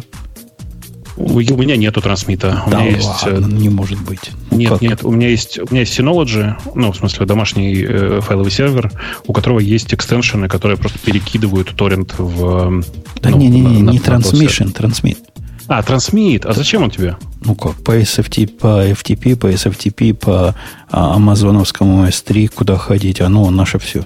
Это файл-менеджер для... для, для таких, которые от э, CyberDuck не могут без содрогания смотреть. Вот это такой же, но за деньги. И лучше. Да, он, он очень неплохой был, но я перешел на очень странное приложение, которое называется Cloud Mounter, кажется. Это просто штука, которая просто это все монтирует. Э, Понятно, что ну, это просто оболочка вокруг фьюза. Над фьюзом, да. Это тоже умеет да. монтировать. Да и сам фьюз по себе умеет UI, который монтирует. Конечно. Но оно работает так через пень колоду. Я люблю просто ну, по рабочей я, я просто привык все делать в консоли, много всего делать в консоли. И поэтому... О, кстати, мы ITRM 2 мы не сказали. Потому что настолько ну, привыкли, что да. Это просто часть операционной системы. Фантастикал, конечно, у нас у всех, да? Да, да, Фантастикал у меня тоже. Фантастикал. Альфред вспоминали. Альфред вспоминали. У меня еще стоит вот эта русская программка, которая Monosnap называется. Я их тоже нежно люблю уже давно. Хотя они как-то а не особо развиваются в последнее время. А видишь, мне не надо, потому что в Dropbox и в Яндекс Диске есть своя поддержка скриншотов с редактированием, все такое, поэтому не особенно и надо.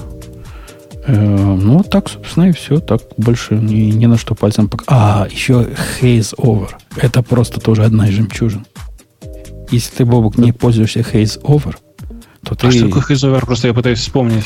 Это которое активное окно у тебя обычного. А, подсветку, да, да, да, конечно, конечно. У меня есть такая же, только она называется не Haze Over, а что-то там про фокус, я уже не помню. Э, все остальные хуже. Я все пробовал, которые мог найти. Есть вот такая, которая H2O называлась, или этот раньше H2O назывался. Короче, разные есть. Это лучше всех. И поддержка мультимониторной конфигурации у них прям работает, в отличие от всех остальных пишут э, форклифт еще. Ты пользуешься форклифтом? А у меня есть на него лицензия, он не пошел вообще конкретно никак. То есть это такой Windows командер для, для Mac, который умеет и FTP делать, и все, что на свете умеет делать, и заодно собой файл-менеджер пытается заменить. Для меня он слишком, слишком много. Я тем, кто еще не видел, очень рекомендую посмотреть Марта File Manager. Марта, как слышится, так и пишется. Uh, у него очень смешное название домена. Обратите внимание, к Яндексу он не имеет никакого отношения. Uh, он, uh, во-первых, бесплатный, а во-вторых, ну прямо хорош. Он прямо простенький, и ровно то, что нужно. Именно, он именно, как сказать, именно файл-менеджер. Прям посмотрите. Но вот е- чатик если бы, дорогие да, слушатели, мне бы сказали, можно оставить только одну программу, я бы оставил Альфред. Конечно, конечно. У всех так, я думаю. Okay. Ну, чтобы поняли приоритеты. А то кинуться вот покупать, что попало. Альфред купить надо, он должен быть у всех. А все ну, остальное. На самом деле он и бесплатный тоже неплохо работает, ведь что ты? Ну да, но по-моему там свои. И, и у меня так давно не было бесплатного, что я не помню, чего нельзя делать. Свои workflow нельзя делать. По-моему, да. По-моему, свои нельзя и еще что-то. Что какая-то ерунда. Не работает в Alfred Remote и что-то еще. Ну, для меня свои меня, workflow конечно, это 90% его use cases. Uh, у меня, конечно, Powerpack куплен прямо с самого первого момента, как только он начал продаваться. И, по-моему, мы с тобой чуть ли не, как это, чуть ли не единственные с самого начала покупали все эти Powerpack. Powerpack они даже в свое время нам раздавали на какой-то из юбилеев. По-моему, они были нашим спонсором. Да, они раздавали для наших слушателей, но мы-то купили сами. Нельзя, как ты, я покупал сам. Я тоже сам покупал, и с тех пор покупаю все следующие версии. И даже в два раза больше платил, потому что вот такое, за такое надо платить. А ремоут у тебя куплен, Альфредовский? Ремоут куплен, Ты... но я им не пользуюсь. Я пользуюсь прямо раз в год, наверное, вот прям совсем для какой-то ерунды. И ну, понял, понял, что тоже, на самом деле, проваленная, на мой взгляд, программа. Но, конечно, Альфред настолько крут и настолько облегчает мою жизнь, что я вообще не понимаю, ну, куда бы там еще ден- и денег-то занести хоть немножко. Э, как вы чаще всего используете Альфред, Тема спрашивает. Это даже трудно ответить. Для всего. Но вот этот подкаст, например, будет выкладываться при помощи активации по горячим клавишам workflow, который запустит процесс. Когда мне надо какое-то событие внести в календарь, я это делаю через Альфред. Когда мне надо перевести время из там нью-йоркской таймзоны в э, какую-нибудь английскую, я это делаю, я все делаю через Альфред. Ну, все вот такие операции у меня первое место это нажать вот это не Alt, а какой, Command F1, по-моему, так у меня он назначен, и вбить туда все, что надо. Слушай, а я в последнее время э, перешел на другую э, концепцию. Я считаю, что Альфред должен вызываться одной кнопкой.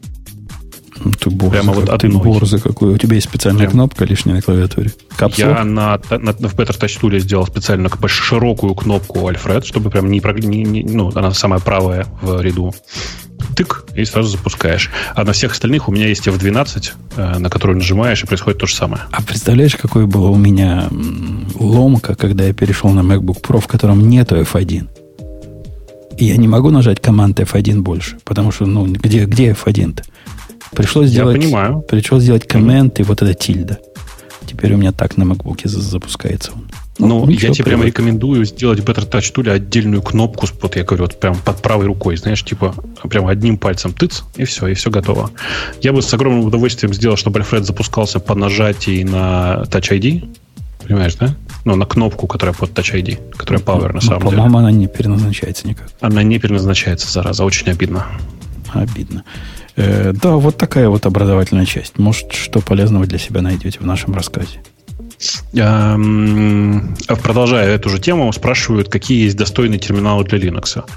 Э, там правильно подсказывают, что есть терминатор, э, он прямо офигенный, в смысле он умеет все, все, что вам надо. Есть две альтернативы, которые я хочу посоветовать, которые очень редко используются, к которым надо привыкать, но они прям крутые. Первый — это Terminology, сходите, посмотрите. Он прям, ну, такой развесисто красивый и при этом, мягко говоря, довольно шустрый. Это часть э, Enlightenment. И помнишь, Жень? Помнишь, под Linux, когда сидели, был такой Enlightenment? Да, конечно, ну как же. Супер красивый такой была, такая супер красивая следа и все такое. И вот, собственно говоря, вот этот терминал, который терминал же это терминал в Enlightenment. А второй называется ST, Simple Terminal. И это не аналог iTerm, это аналог Xterm с большим количеством дополнительных приятных фичек. Э, он прям тоже хорош. Сходите, посмотрите, если вы не видели. Прям э, можно написать там Simple терминал или ST терминал и найти его. Я думаю. Ну, прям... Вообще, как нам повезло, Бобок, что у нас есть iTerm 2. Да, конечно. Там в чате пишут, терминатор не умеет вроде интеграцию с топмуксом, как iTerm. Чуваки, ничто не имеет такого количества развесистых функций, как iTerm. Ну, я много раз проверял. Ничего даже рядом не валялось. Э, Аня, а ты вообще про терминалы как? Тебя не А, нужны, ну, нужны в личной жизни? Айтермом, как все нормальные люди? Да, как-то, м, не знаю, меня не тянет поменять что-то. Не, я с удовольствием. Я, я с удовольствием бы поменял, но ни на что. Ну, или так. Зачем его менять, если он и так хорош? Ну, уже, ну, потому что мы все по, по природе моногамны, это полигамны и все такое. И хочется все время чего-то новенького. У меня даже Эм. на MacBook, у меня там iTerm открыт, iTerm 2 в полном, ну, не, не в максимальном режиме, а просто на полный экран. То есть он не на отдельном workspace. И я там даже позволил себе страшное, не поверишь что. Табы черного цвета. Это просто вообще какое-то хипстерство. Ну, красота же. Ну, Я давно включил. да. По твоему же совету, кстати. Да, там, там этому, это в, в бетах стало можно в каких-то, не Да, знаю, да, сейчас да. ли оно уже Да. везде ли. Но прикольно. Э, окей, что там дальше у нас? Есть что-нибудь дальше? Эм, Ссылка, о боже мой, у нас в комментах, в темах э, для новостей предложили ссылку на Адме. Я чувствую, что мы становимся все более и более популярными. Э, В смысле, более больше для всех. Что такое язык гонец для решения программиста один? А давайте не будем про это говорить. Прям можно очень... Это, это такое у тебя Ну. пишут? А у тебя нет? Да, я нашел, да. Окей, окей. Платформа гонец, двоеточие микросервисы. Э, Окей. Вот гонец, понимаешь? Гонец. Эм, да, ты пытаешься найти какие-нибудь еще там, особенно про Bootstrap новый хочешь поговорить? Так мы... А мы не говорили сегодня про Bootstrap? Собирались просто... А, это Леша интересовался, с с каким образом Bootstrap к нам попал сюда. Там, в принципе, jQuery, поэтому на этом разговор можно закончить. Ты просто расист какой-то. Что тебе не нравится в jQuery? Не, мне все очень нравится в jQuery. Я вообще не люблю jQuery, и поэтому я говорю, что это лучший фреймворк, который может быть на свете. Так, погоди. А вот такие непродвинутые, как я, Леша, знаешь, не для этого используют Bootstrap. Не потому, что там jQuery есть, а потому, что набор э, CSS и всяческие прочие стили подключил, э, выбрал, горит настроил, и все выглядит Посмотри. не позорно. Посмотри на Булму, она тебе должна понравиться. Так зачем? Да, Я уже... Мне этот подходит. Зачем мне еще на один смотреть? Не, ну если ты будешь выбирать между обновлением на четвертый Bootstrap, который переписан с нуля, как обычно, то посмотри на что-нибудь другое. Да, меня это вообще расстроило. Нету там обратной совместимости. Все опять переписывать заново. Кошмар. Это фронтенд, там никогда Ник- нет обратной совместимости. Никто не думает о программистах. Конечно, думают. Программист придет и скажет, слушайте, это надо на новом бутстрапе Да. делать. Чтобы это нужно все нафиг работа, переделать. правильно? У нас есть пол... Конечно, конечно. Это единственное, что меня радует. А а дальше у нас там начинаются разные веселые новые. Во-первых, у меня в чате там кто-то все время спрашивает, расскажи про Джулия. В смысле, есть такой язык, который называется Джулия, если вы не видели. Используется, на самом деле, он в основном в качестве замены питона в, э, как это сказать, в scientific проектах. И я не очень понимаю, что про него рассказывать. Ну, язык как язык. С, чисто с точки зрения синтаксиса мне ним нравится больше. С точки зрения э, используемости для всего, э, кажется, что Python просто сильно приятнее по широте готовых решений. Например, ничего похожего на э, Pandas э, в Ниме, ой, в, это, в Джулии нет, и в ближайшее время пока не будет. Короче, если вы хотите э, заниматься наукой, то лучше все-таки не э, заморачиваться и оставаться с э, питоном, нампаем, сайпаем и всем вот этим хозяйством. Если же вы хотите увлекательно потрахаться, то Юля прямо специально для вас. По поводу потрахаться, Бобок. Да. Вчера, у меня была задача такая совершенно чудовищная. Один заказчик по ошибке, вместо того, чтобы э, дополнительный файл с определенными регионами добавить нам в набор данных, взял эти данные из основного файла, вы, вынул и в новый вставил. Ну, они, знаешь, из тех, которые, если что-то взял из интернета, то, значит, надо и обратно положить. И в результате у меня срочная задача, вот тут у нас процесс начинается в полночь, а часов уже было 10, наверное, когда я это обнаружил, слить два файла вместе. То есть то, что они разделили, мне надо слить теперь. И закатал я рукава, начал думать, на чем же мне это быстро состряпать. А слить это так звучит просто. На самом деле это не такая простая задача. Во-первых, они находятся на удаленном FTP, надо их обратно туда положить, слитый файл. Во-вторых, они там иногда в GPG бывают, иногда джизованные. Там разные бывают. Ты не поверишь, я решил Python не использовать для этого. А написал проектик на Go. Ну, видишь, э, на самом деле для тебя же это вопрос не знаний и не быстроты, а того, что у тебя в последнее время много на Go, и тебе комфортнее было быстренько на Go все накидать. Да, наверное, на питоне столько бы времени заняло точно. Но как-то как-то Go мне пока... Это типично, это я к тому, что это типичный питоновский проект. Вот просто питон для этого рожден, чтобы вот такой клей писать. И тем не менее, я все-таки выбрал Go. Ну, я же говорю, это у тебя просто все под рукой, ты к нему привык, у тебя поди э, там этот какой-нибудь Гогленд открыт был и все такое. И ты, конечно, прям раз и по привычке все нафигачил. Да. Ну да. Параллельно. Мне да. кажется, я просто не хотел разбираться, как там по SFTP ходят сейчас в, питоне в современном, и чего надо, какую библиотеку пользовать для этого. А в Go я это на память помню. Ну вот, я про это и говорю, что у тебя просто все под пальцами было как это, что-то я хотел... А, я хотел рассказать, что у меня тут просто случайно открылся пост на Фейсбуке одного известного айтишника, который... У него хостинг свой есть, который пишет, что случайно сделал на хостинге PHP 7.2 и Python 3.6. Случайно. А, и лучший комментарий, конечно, он звучит вот как. Из чего с очевидностью требует... Э, ну, из чего с очевидностью следует, что для одних и тех же задач Python нужно ровно вдвое меньше, чем PHP потому что PHP 7.2, а Python 3.6. Ровно в два раза меньше и надо. Реально, понимаешь? Все, вот это, все, вот все это, точно вот сказал. Наблюдение. Вот это наблюдение, вот это я понимаю. Э, в комментариях у нас там же, в смысле, в темах есть очень прикольное приложение, которое я уже просмотрел, но пока не понимаю, что с ним делать. Приложение называется «Умри со мной», «Die with me», э, и работает это приложение только в ситуации, если у тебя батарея заряжена меньше, чем на 5%. Э, и к каждому сообщению, которое ты отправляешь, автоматически показывается, сколько процентов у тебя осталось. По-моему, это прекрасная концепция. То есть это когда ты входишь, когда ты хипстер и входишь в режим полной паники, сейчас ты отключишься. Ты хочешь, чтобы люди с тобой вместе посочувствовали? В этом цемис. Ты знаешь, ведь люди все по-разному реагируют. Кто-то, вот как ты считаешь, в режиме паники, а кто-то наоборот, он так, ну, размеренно, с чувством проживает этот момент смерти своего телефона. Э, потому что сон, как известно, это маленькая смерть, а телефон в данном случае уходит же в слип э, при э, окончании работы батареи. То есть прямо это такой приятный, интересный концепт. Конечно же, это, вот помнишь, как мы обсуждали PingFS, да? В смысле файловой системы, которая все хранит в пингах. Ага. Это такая же совершенно штука. В смысле такой предмет скорее творчества, а не реально чего-то что-то нужное. Но штука прикольная. А ты ругал арт-институт. Вот это типичный арт-проект получился. Да-да, ну просто для того, чтобы сделать этот арт-проект, нужно было научиться программировать, это так ничего. А так ничего. Э, окей, Аня, а ты как относишься, когда у тебя батарейка умирает? Ты прям в панике, в панике и бежишь к ближайшей зарядке? Или Вообще, так, умерло, у меня так умерло? так давно не происходило такой ситуации, потому что я постоянно на машине, и у меня привычка. Я сажусь в машину, тут же заряжаю телефон. А когда я на работе, я ему не пользуюсь особо. Не знаю. Mm-hmm. Не помню такого момента.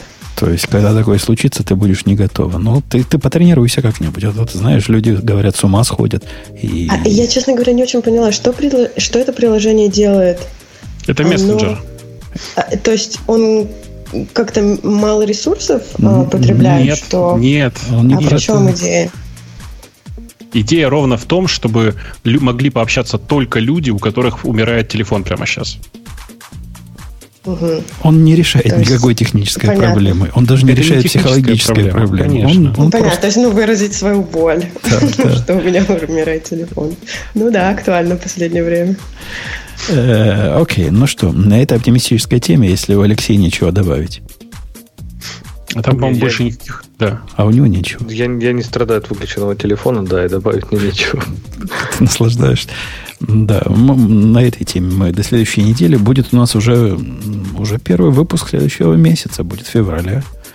Что-нибудь такое занесем. Бобук, ты там повыбирай у себя тем, набираю себе тем, чтобы были Хорошо, подходящие для гиковского. Пусть там твои не облезут, если ты начнешь такого писать.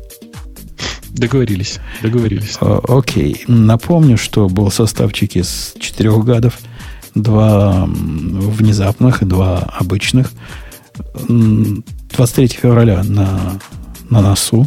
И, Аня, ты тоже приглашена в девчоночий выпуск. Ты помнишь, да, что будет такой 23 или 24, когда там следующая суббота будет в феврале, после 23. Спасибо.